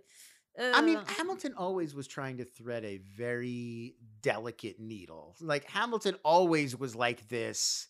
Like, okay, you can like I get what you're saying. Like, he yes, he's an immigrant and you're making all these connections, but, But on some level you are just playing like He- slave owners and like yeah, you're still making them seem cool just by having like Daveed Diggs play them, you know, like, Yep. and it, it's like I don't, I don't know if you told, like, I think you get like he gets like ninety five percent of the way there, and I'm gonna give it to him, and I enjoy Hamilton, but like, I, I mean, I enjoy the music a lot, but there's but, something it like, that feels weird. yeah, it feel it still feels like off to basically take these guys and still like still worship the founding fathers, but just with some tweaks. Eh, Well, and, and the idea too, I guess, of In the Heights is I never saw it when it came out. That was his first big thing that hit, and uh, oh I- yeah, I- I've never seen the stage show. I've only seen the, the I film that came thought, out. I guess year. I thought it was supposed to take place in the time period where he was growing up, and not like today, because they they update the references to have like John Wick references and like right, but his things. his character's still supposed to be a little the the Usnavi.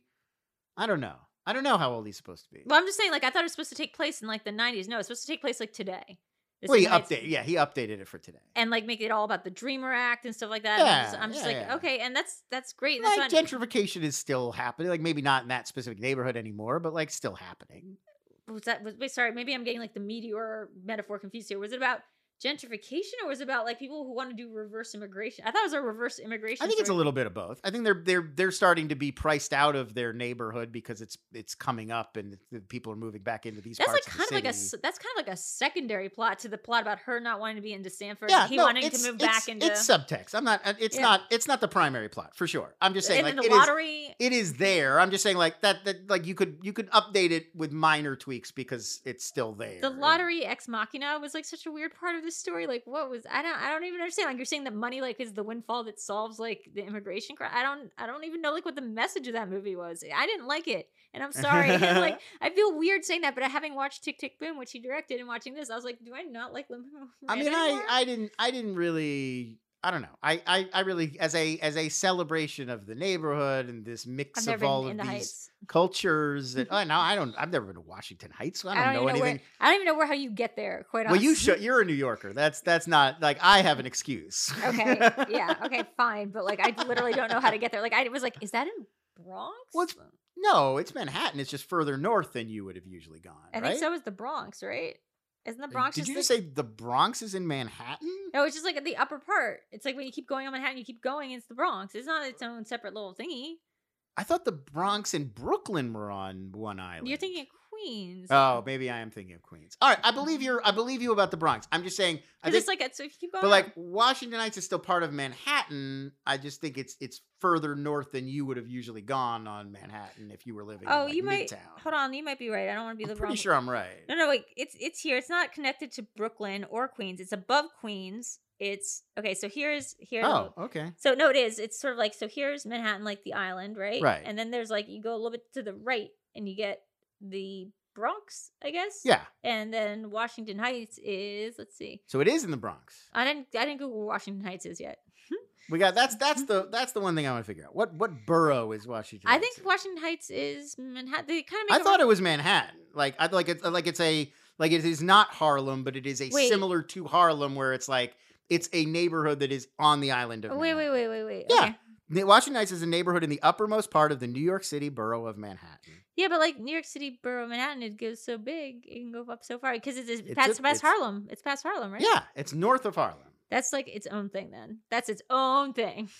Doing my own thing. Now there used to be a term Spanish Harlem, and I don't know if that is another way of referring to Washington Heights or if that is its I- own neighborhood. I mean, like, yeah. I mean, at some point, I bet that's its own neighborhood. if you're going to Fort George, like, do you consider that part of like New York? Like, it's I'm- not New York I'm proper not- I just don't because it's in. Manhattan. I've never been to any of these places. 207th 207th Street train. I I'm mean, trying. I don't know the furthest north I've ever been in Manhattan, but it's not this north. I think the farthest north I've ever been in Manhattan is. Col- I think I went a little bit into Harlem a couple times, but like uh, Columbia University, I used to like work there for a short period of time. Yeah. But, like I, I don't know. After a certain point, it's just a connected piece of tissue. I don't think it's like technically. I mean, it's part of the borough.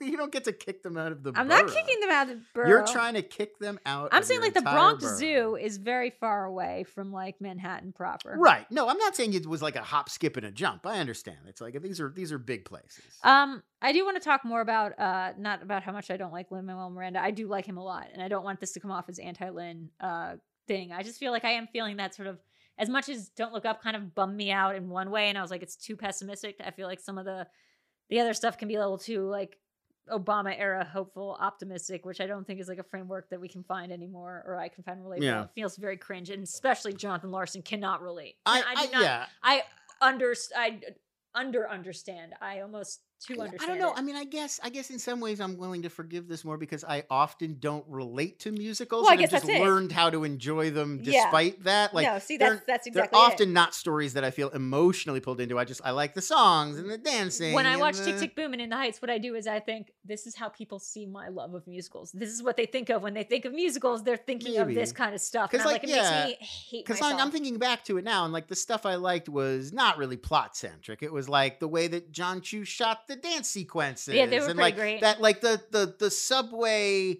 uh Paciencia y Fe or whatever, like whatever that, that song is that the the grandma yeah, sings. it's beautiful. It's like really well shot. It's just like a well put together sequence, and Mm-hmm. like that's what I enjoyed about it. I wasn't really thinking that much about like it was just like it's a celebration of this community that he grew up in. Yeah, no, I Like, mean, it's pretty. But when you when you say that the kind of music I like is musical sounding music, I'm always listening to the music of it and being like, Right. what can I sing in my head?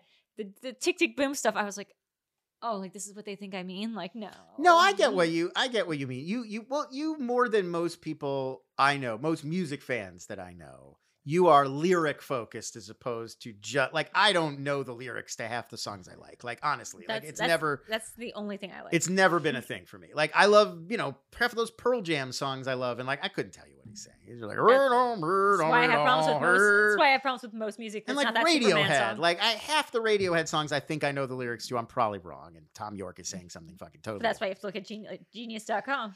Uh, so I think that's why, to me, like uh, when I think of your musical taste, that's what I think of. It's like, oh, you like very clever songs, you like very writerly songs, and you like songs I that like are basically like songs. poems set to music in some ways. And like I think most people are not like they'll. I'll enjoy a song that has fun lyrics, but it's not the the main. But it, and it's not that Lin Manuel, it's not like In the Heights or Jonathan Larson's work didn't have that lyrical kind of thing. It's almost like they just hit a saturation point where it's like it's it's does it, but it, like in a way that I don't know. I just find cringy, Yeah. like a cringy. Why do I, I like I like a Lin Manuel Miranda song Me more than a Jonathan Larson song. Like if you're just like Yep. in just in terms of writing the song Yep. and like Yep, how it is as a song. Yep, yep, yep, yep, yep, yep, yep, yep, yep. Like there was no there were no songs in Tick Tick Boom that I liked as much as uh, we don't talk about Bruno. Oh my God, that song is so or like the good. pressure, whatever the, The pressure song, under yeah. pressure or whatever. Yeah. Oh my god, that song's so good. So much of Encanto is just the most amazing. I can't believe the one that they, did you know the song that is nominated for the Oscar is the one that's all in Spanish from the end? that's cool.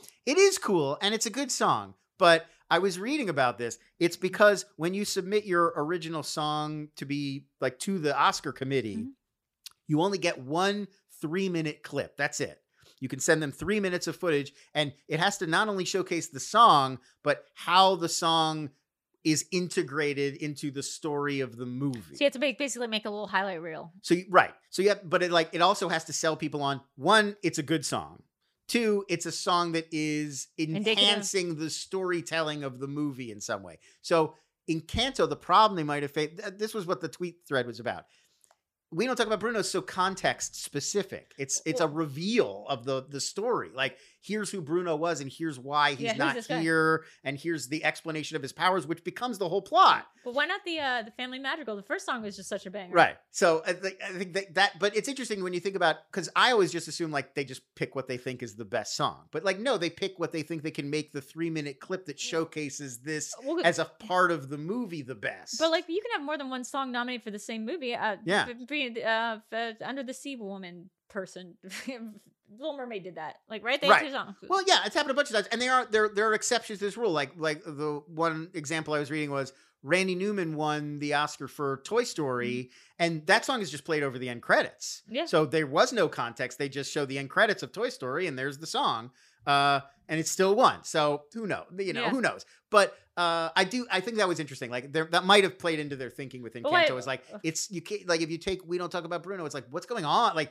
Yeah, just no, no, sucked that's out a- of context. That is like literally what I call a work song. It is Right. a song where people are describing things that are happening within like the. It's like very much like based in the nature of what's going on in the yeah, moment it's of that thing. advancing the story instead of just being a, like the family madrigal is more like here's the family, Yeah. meet everybody. and that's pretty good. I And also and the Spanish one I think is about Colum like the the, the nation of Colombia. oh, it's like about the little girl. It's about the little flower. Little, yeah, uh, yeah, yeah. Uh, and and so uh, you know they sure all like, I just don't know if that's like the best sounding song though. If you're just Right. listening to it, like I, even the song that the sister, the, the two sisters have like the two best songs too. Like the the Under Pressure one is fantastic, and uh the one the girl sings about like what else can I do? yeah. No, I, I, I liked all the songs. I, loved all. The songs. I mean, just like- but I'm getting like choked up with just even thinking. Bruno to me was just like, man, such a banger. It's so immediate. It's like, how would that not win? Like, it's just, it's like the best song from a Disney movie in a while. think the Pressure song was also just a Yeah, and they're and they're right. They're just like catchy. Like if they performed that on the Oscar ceremony, everybody would be like, ah, I'm gonna go watch I also, Encanto. I also impressed that Stephanie. Be it was it Stephanie Beatriz. Beatriz, I. Beatriz. Uh, she sang all the songs herself. Yeah. That was her. No, it's great. It's really good.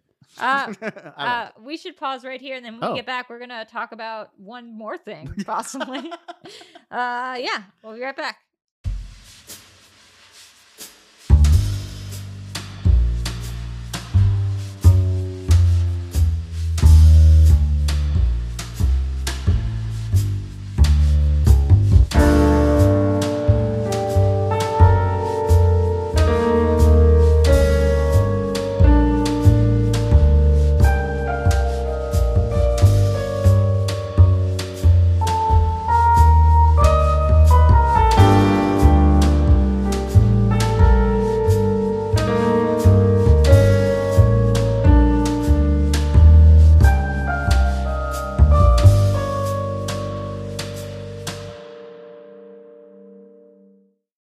Guys, we are back.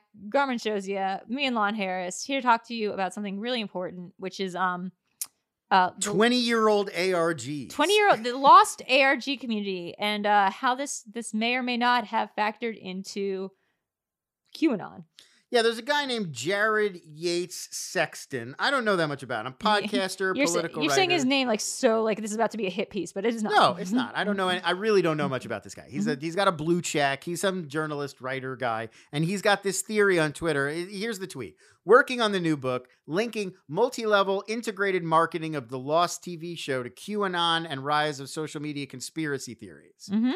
Uh, and then it's like, for what it's worth, corporations like Disney and ABC train millions of people to spend their lives searching for clues and conduct research to unravel mysteries, all of it designed to push fan attachment. It didn't take long for that to short circuit people. Corporations got people creating extra content around their products, podcasts and sites and accounts pushing theories to answer mystery box questions. This is what QAnon is, what it's always been marketing of neo fascist, neo fascistic conspiracy theories using this same model of engagement. and he is correct i mean the lost thing is interesting because i think he was using lost to be like here's pictures old pictures of lost and they're silly i don't know if his whole thesis is based on like lost caused qanon the lost fandom It thing. sounds like that's what he's doing, Uh, but he, I- but but I don't think it is. But because the, there's that QAnon documentary, which pretty much draws the direct parallel. He's not wrong. There's a direct line that you can trace between this this ARG called Cicada and Right. the people who started that were the the original propagators of QAnon. Like they are the same people. Yeah. Like the people who who were at least if not created the game of, of Cicada, like they were highly involved with it. I just to me, I think I think the the the where the theory kind of breaks down is I feel like it's a little bit of a correlation causation thing. Like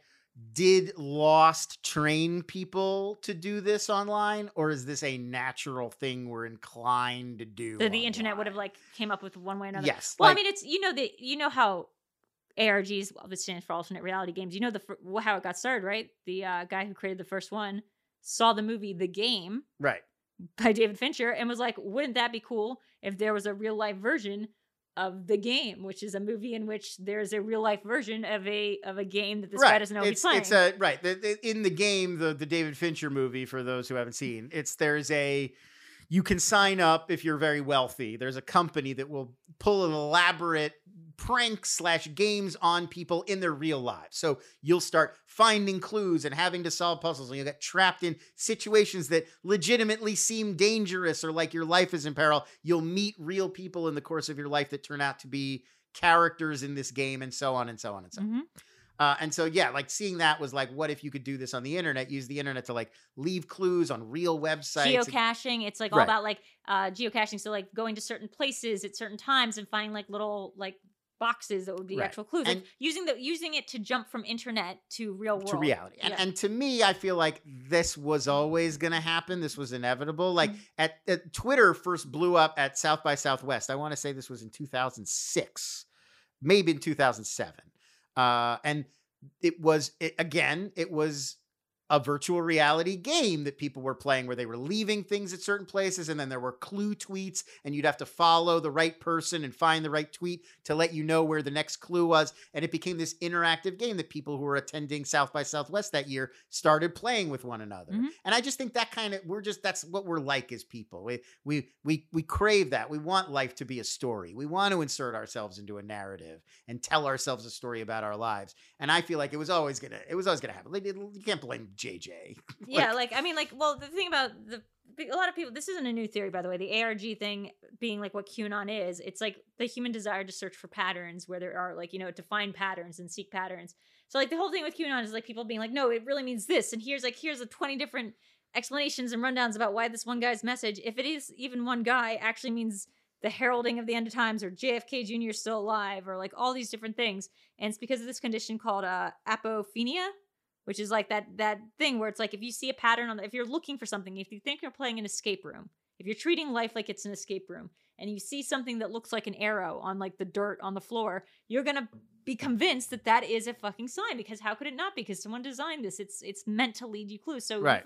you, your human desire to find patterns in just chaos will start finding patterns that are just literally chaos. It's they're nonsense. Right. and you will start and if you find a couple other people that believe that chaos Yeah. is patterns and like you're just, you have a conspiracy. it's it's it's right and, and it's clear that that is what's happening and and i mean i just think there was a term in in web 2.0 when i was working for tech What is companies what is web 2 okay okay we can keep going. Uh web 2.0 just meant like you know like web 1.0 was like email and websites and blogs and like web 2.0 would have been like social media and twitter and facebook and like we're now we're going from the level of you can go online and google things and look things up and research things to like you can go online and like connect with people and have Mhm. like social relationships across all of these different platforms that was like it's more complicated than that Mhm. but that's the core idea and when i was working i was working in tech when that was like blowing up that that was like the new the new thing Mhm. I don't remember what point i was trying to make I got Um, caught up in describing what web 2.0 was i mean Oh, there was this concept. It, they called it gamifying, and it was like remember like Farmville, like all that stuff when that stuff was blowing up, and they discovered that Facebook can get you to spend untold hours on Facebook. Do you remember Farmville? You're looking. I at me remember, like I remember, I remember. It's all these games where there's no like end point to the game. It's just like it's mm. it's gamification for its own sake. Like yeah, Animal you can Crossing. click this button every two minutes and your farm will grow this much and like put a lot of bells and whistles just like what a vegas casino would do like if a slot machine constantly is playing noise at you even if you're not winning you feel like you're doing something you know you're getting a reward your your time your time invested is, has payouts there's sound effects there's lights there's things are happening You know, when you talk with a claw game machine master like me, Right. and- And and so what they discovered that was very dangerous and very pernicious during the Web 2.0 era was you could gamify just about anything. Yeah. You could add those elements. Robin Hood is like a an example of this. and it would exactly and it would get people sucked in and wanting to come back. And that's why every app no matter what the app does has like things that pop up and like noises and colors and this thing and this notification and this alert because they're just constantly trying to like grab your attention make you feel like things are happening. I can't look away. It's been gamified. And anybody who's marketing an idea or a product or a concept on the internet at this point is very well aware of that. I mean it's just gotten more savvy over time. Like the most rudimentary version would be you remember those old banner ads you'd see on websites where it'd be like shoot the duck and it would try to get you to play like a dumb game in the ad. But like in in a way, like the, the ARG is like almost a it's a resistance to that because ARGs like by definition are like always just on foot. There, there there's nothing in game. There's nothing in app. no i'm saying it's gamifying life like Yeah. that's that the, we, we've seen this get more and more and more sophisticated to the point that now they're not gamifying a website they're not gamifying an app they're gamifying the world Well, right, and the and I think what's scary about the QAnon stuff is that apophenia thing that I'm talking about now. That is the point. Like there is no there is no solution. There is no there is no there is no game, so to speak. It's just a bunch of apophenia. No, it's just a bunch why- of telling you there is a game and then having you look for random that clues. And, that's the whole i mean gamification as opposed to a game a Yeah. game has like a goal gamification is just you add a lot of this stuff that it never ends it just it's per, it's perpetual like you're there's no end to farmville your farm never maxes out and like you won you built the best farm it just grows forever yeah. and that that's qanon like they they there's be like oh it's gonna this date this will happen and this date this will happen but no it's not It's designed cult. to have an endpoint I mean, this is what cults were doing always. I mean, this is like the whole point of what cults are and what they do. It, it's it's ugh, it's scary, and it's scary because it kind of seems like the thing that I would fall into really easily. Like, give me like five minutes and the right worldview expressed, and I think I could fall into one of these things. But I think so the thing. I think the thing that appeals to you about this stuff is the fantasy of it. It's that it's you could get lost in this immersive other world, maybe. and I so mean, you eh don't want to make it your reality. You're escaping reality. I mean, I mean, what was the lost thing though? I mean, the lost thing was just. I guess it's the kind of thing where it's like they were so convinced their fan theories were correct. Like, I guess that, that, that No, everything wa- in the show became about. there were lost like ARGs where they'll be like this website, like it, like they'll mention the name of a Dharma scientist, and if you look them up, they have like an official website, and if you click on this one part, it'll take you to another website. That this other guy, you remember there was during like those later seasons of Lost, there was the Dharma Initiative group, and then there was what Hanso, there was another guy. oh yeah, yeah, yeah. And and it was like this this these two corporate titans were like fighting over the island. So all of those companies and all their offshoots all Wait, is had Hanzo or Hanzo's from another movie? well, there's Hattori Hanzo, which is Yeah. a famous character. But then. I believe it was Hanso was the name of the corporation from Was it Lost with the one well. that Penny's dad owned? Yes, exactly. Okay, That's okay. exactly it. Okay, gotcha. Uh, I, I'm gonna look it up now, but I believe it was. But yeah, there were all these sites. It's the same with the Dark Knight Rises, by the way, like or Dark Knight, sorry, with the Joker stuff. And the Har- Exactly. I believe in Harvey Dent stuff. I mean, I've been really into the ARG as a concept. I've never actually played one because I feel like they would just be very frustrating to me. I'm not very good at puzzle solving. Like I watched the Escape Room movie, uh, the sequel Yeah. to Escape Room. It is the Hanso Foundation. Okay, Lost. we Yeah, found it. I got found it. it. Founded by Alvar Hanso. Is that his name? God, that's That's not Penny's dad. That was the original founder. I think Gotcha. Penny's dad was like running it now. His name was Charles. Charles. Oh God, Charles Dance. No, should have No. been played by Charles Dance. Should have been Charles Dance. Yeah. Go back and redo I Lost. Anyway, th- It's been a long time since I watched Lost. I'm a little fuzzy on some of the details now. but Uh, anyway, a lot of like details his- are worth being fuzzy like over. like all Hanso Corporation or organization had a ton of websites, and Dharma had all these websites, and like you could look up, you could spend, you could lose yourself in the fictional world of Lost on the internet. Well, and I think the bad thing about like, or like the the confluence of factors is like the QAnon thing was risen because of like this plus COVID, this plus not being able to leave your house, the lockdowns, the loss of jobs. Like Yeah, it's it made people go crazy because you could get lost and there was no one to tell you this wasn't a game. yeah. I mean, I, I do think part of it too is that that People are crazy. Well, it's mm. that Adam Curtis stuff that we've talked about, hypernormalization before. I think we've Have, talked about have, have we? I've never heard that name. a before. really brilliant filmmaker from the UK named Adam Curtis, and he does a lot of films for the BBC that are very eye-opening, just about culture and pop culture like and Louis memory. Theroux. No, his are much more philosophical and much more thought thoughtful and historical. It's not like Louis Theroux is like I'm gonna throw myself in with these like crazy weird fringe people and like learn about how they live, and it's cool. I like it. But this is like more philosophical, like, like his political philosophy and like how history So, unfolds. like the dude from NXIVM. a little bit. Just kidding. Uh, just kidding. not really. Um, and he did this one called hypernormalization that I think it's like three hours long. And you can find it on YouTube. Just like and it's three hour long YouTube video, and because it's British hypernormalization with an S instead of the Z. Oh God. Uh, Kill me. It's it's amazing. It's Mhm. fascinating. And his his core thesis, I mean, there's a million ideas in it. It's very dense, but his core thesis is basically the, the goal of propaganda in the modern world is not to convince you that this thing is right. That's an outdated version of propaganda. Mhm. The goal of most propaganda in the modern world is just to confuse you. So you don't know what's true, you don't know what's false, you don't know what to believe. It all kind of starts to seem pointless and you just check out.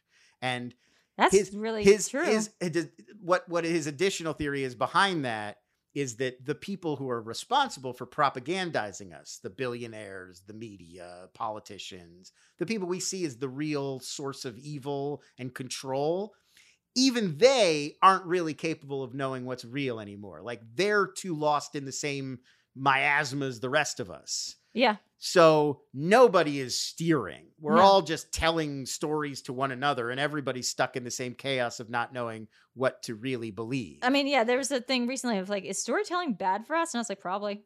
Probably. and, and he he ties it a lot into like the Syrian civil war and how like we keep revising and changing our narrative mm-hmm. about what it is and who's responsible for it and when it started and then we change our policies based on our new understanding of it and so it's just like does anything about the situation today connect to the original ideas we had about what was going on and the nature of this or conflict? why, why why we joined in or yeah. and and he was also making this like on the eve of like Trump was running for president. I think this was made oh in my God. 2015. Oh, So he's also looking at that campaign and how surreal things were getting and how absurd. And so it's really it's tied into all these ideas. But I I come back to that all the time, and I I, I think about it with QAnon stuff too. It's like the people behind QAnon.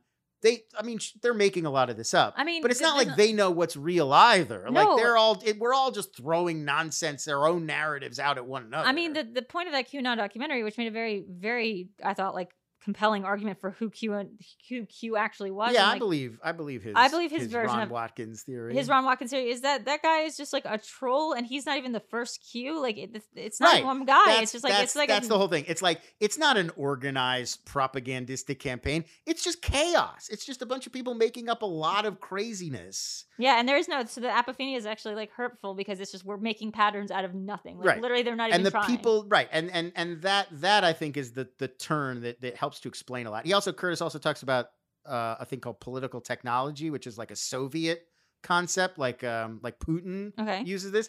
And like the example he uses is uh putin will like say putin has a new policy that he wants to enforce. He'll make he'll organize a protest against it and then a counter protest that's going to attack the original protesters. And both of those groups will be organized by connected to putin groups Okay. he's literally creating the debate so that you don't know like well what does putin think what's the government think? What should i oppose? What should i be for? It's just designed purely to confuse. But like, what is the outcome of that? Like, how does that make They- you want to because believe? you can't it, i mean it, like You just about, check out. You just you check can, out. you check out. Like that it, it, it's you give up. You you become leonardo dicaprio at the end of don't look up where you're like forget it. I can't there's nothing i can do. They're gonna do whatever they want. It's too late anyway. I'm gonna go have dinner with my family I mean, isn't that? I guess uh, that's not the right idea. But yeah, that's the- Well, whether it, it's not about right or wrong. It's that's the goal. That's the goal of propaganda. We we I think too often we think of propaganda in terms of like, like, what's it going to make us Dr. Fauci owns the stock in the vaccine, and so he's telling you that you need to take the vaccine. And it's like it's never that cut and dry in 2021. No. it's never like rich guy wants you to do X, and so he says X. Even like the Elon Musk tweets Yeah. and like the crazy shit like that. It's all just like doing his best to put his finger up to the wind and like there. It's too. The world is too chaotic in 2022. No one, no one's a puppet master right now. No Like, one knows what's going That would be on. that'd be great if there was one puppet master that we could And- just appeal yeah. to. Kurt, then- you should watch Hypernormalization. Curtis goes wait because he goes all the way back to like it really connects to like the Mad Men era and like mass mm, marketing and Yeah. like we created all of these tools and like we had psychologists and psychiatrists and mm-hmm. experts on human behavior help us to create all these tools like how do we perfectly designed campaigns to like sell people on things and how do And we politicians, yeah. manipulate people using these really deep rooted reptilian impulses that we all have Yeah, and then when there's like political campaigns, we just and like, like that. and yeah and then we just we trained millions of people how to do this and use these tricks and now it's just everywhere and everyone's using them on everyone and we just completely lost control of it and now no one knows what's real Yikes! that's hypernormalization And that is it's but it's not normalization, it's hyper like tune outism. exactly it's like the there is no more normal the Mm. normal is just our framing of what's normal because you can't get a real view of what's normal because it's all too fucking crazy Lon, where can people find you? they should find me on Twitter. Okay. Uh, they should go to Twitter because that's where to really sort all this stuff out. Yeah. Uh, at LONS is where to find me on Oh, Twitter. God. Uh, that's uh, you know that's how I got a four letter Twitter name because I got in early. It Good. My my friend Jason Calacanis. Well, stop bragging about how you got on on Twitter. Shout out, one. shout out to me in Okay. Uh, gotcha. And then um, you should also uh, check out Binge Boys, my podcast that I do with Hal Rudnick, where we yell at each other about streaming TV. He got a real earful about "Don't Look Up from Me" last Oh week no! because Did he, liked liked it. He liked it. Oh no! Uh, so yeah, we we so if you want to hear me rip Hal Rudnick apart for oh, liking feel "Don't Look bad. Up," He no, liked I don't. I'm kidding. I'm No, kidding. you definitely do. We they, I yell a lot, but I'm not I'm not angry at Hal. I'm angry at Adam McKay, and it's pretty clear in the conversation. Uh, we also talk about Station Eleven, which I don't know if you're watching on HBO Max. I really but- want to. I love which the is book. Terrific. I Uh, love the book. But I've not read the novel, but you I'm have enjoying to watch Yellow Jackets, though. Is the thing. If you don't watch I- by the time next week, I'm just not I gonna do it. I got Showtime. I have Showtime If you now. don't watch Yellow Jackets, I will not do this show. I'm specifically got Showtime to watch the Yellow Jackets program. you know what? Like, if you don't watch Yellow Jackets, I'm gonna do like what's his name on, on HEI Networks. Like, wear a tuxedo and protest. I'm gonna wear my Yellow Jackets like a high school bomber. We're not like the disgusting tuxedo. We're not doing that anymore. Yeah, I'll put on my glasses, not do the bomber. Yeah, no, it's Uh, that no. show's amazing. You're gonna love it. You're gonna refuse to give any ratings. Uh, Zero. You'll review the movies, but you won't Give rate them- yeah, You won't give them ratings. well, I will as soon as we get to Yellow Jackets. At which point, Did I'm you? gonna- Did you? Did when you signed up for the HEI Network? Did you sign up for the whole year? Yeah. Did you get? Did it auto renew last week? I think so. Yeah, mine did too. Uh, apparently, a lot of people are very mad at them Oh well, I wouldn't because they didn't. They like, oh, oh, I didn't know I was Well, signing up for way- another year. It did let you know you were set to auto renew. But also, like that's illegal now as of January first. Is they have to give you a week's everything that auto renews right. has to give you a week's head up. So I get Yeah. why people are mad, but like get over it. And like obviously, like if you're a HEI fan, like you're gonna be. It's it such to it. amazing content. It, it really Yeah, it's not more points, more than delivered this season. Yeah, I can't how many imagine. HEI points do you have? I mean, like Oh, I got a lot of HEI points, like eighty thousand HEI points. Did you like trade it in for something? Like, are people trying to scam you out of your HEI points? No, they, every every comment thread on the website has people trying to scam you out of your HEI points, but I don't think there's anything you can use them for yet.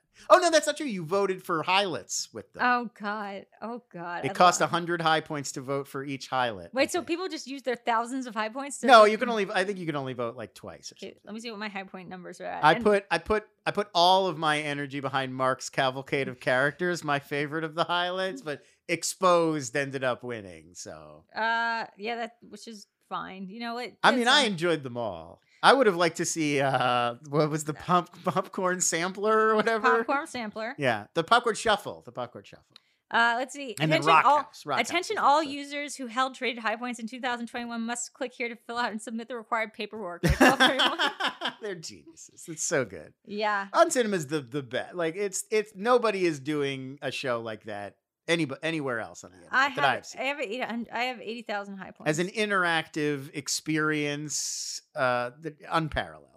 Okay, what's my high wire payments? Okay, guys, you can find me over at uh, Video Drew across all social network and platforms. Uh, I do a lot of YouTube shows like uh, Live in the Dark, which I'll be bringing back. Why Are We Like This with me and Adam Collins, which I'll be doing, I think, this weekend on The Witcher. Uh, because drop a coin to your Witcher. And toss, right? You toss a coin to your no, Witcher. I'm to drop mine just down in the fountain or toss whatever. Uh, we're doing quizzes. I think on Thursday we're doing Casablanca, which is a fan request one. So you can also find me at patreon.com backslash video drew. Help support a sister out in these in these strange times. Um, also, even if you just want to support us by going to Content Candy wherever you get podcasts, um, leaving a review, dropping a like and a follow. that can really help out too. And if you do and take a screenshot of your comment, I will endorse you for whatever you want on LinkedIn. And guys, that's my ass on the line because I use LinkedIn a lot now. See, you really, work. this could really bite you in the ass. This could really bite me in the ass. So uh, don't abuse the system that literally no one's taken advantage of so far. But uh, yeah, guys, hope you enjoyed this episode of Garmin Shows Ya, and we'll be back next week. Yay! Bye. Say bye. Bye. Okay.